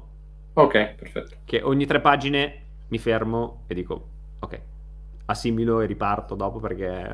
Beh, lei ha dato, ha dato, molto alla fotografia, per cui, insomma, i tutti i suoi libri sono interessanti. Eh, sì, sì, pazzesca. Ecco, hai visto? L'ho detto, non l'ho fatto apposta. E poi l'ultima domanda invece, un oggetto sotto 10 euro che ehm, consiglieresti che pensi possa essere interessante e importante? Per un fotografo in generale? Eh, per un essere... fotografo o in generale? Beh, se ce l'hai per il fotografo, top. Un oggetto sotto i 10 euro, santa miseria che domanda. Eh, lo so. Ma, ma guarda, um, ma oddio, un oggetto sotto i 10 euro, dammi due secondi che mi faccio venire in mente qualche cosa. Ma guarda, ecco, un, io mi porto sempre dietro, eh, è una cosa che ho imparato dai fotografi matrimonialisti, mi porto sempre dietro dei guanti bianchi da cameriere. Okay. Sono utili perché a volte quando stai scattando e vuoi fare un ritratto e hai solo una macchina con magari un flash di quelli Cobra, la giri al contrario, metti la tua mano che fa da parabolina perché se lo fai con la mano viene un po' troppo calda, invece col guanto bianco ti viene questo riflesso oh. ed è interessante perché puoi anche, puoi anche modularla, e eh, se ti impari, se lo metti un po' di tre quarti con la mano puoi anche fare un minimo da, da pannellino e l'effetto è piacevole, per cui se, se a volte sei in difficoltà, no, questo... fai i guanti bianchi nella borsa fotografica. Cioè questo è geniale, non ci avevo mai pensato. Ah, fa eh, vedi, mi stavo dicendo, meraviglioso, meraviglioso davvero, grande, bellissimo, bellissimo. Eh, tra l'altro, filoso- Angela dice, filosofia della fotografia quanto umanità, grazie di cuore. grazie a voi. Sono, sono d'accordo, sono d'accordo. Eolo, ti ringrazio, è stata una grazie puntata bellissima, bellissima. Sono felicissimo di averti conosciuto anche se virtualmente e spero poi di incontrarti presto dopo questa pandemia. Sì, ci vedremo, sicuramente. Eh, è stato un piacere immenso e ti ringrazio da cuore per esserti, come dire, per esserti dato così tanto in questa intervista e ti ringrazio. Grazie anche a te, penso che stai facendo una cosa bella, continua, perché penso che è bello poi fare memoria di queste cose, rimangono su internet e diventano degli strumenti di, di crescita a disposizione di tutti, per cui bravo.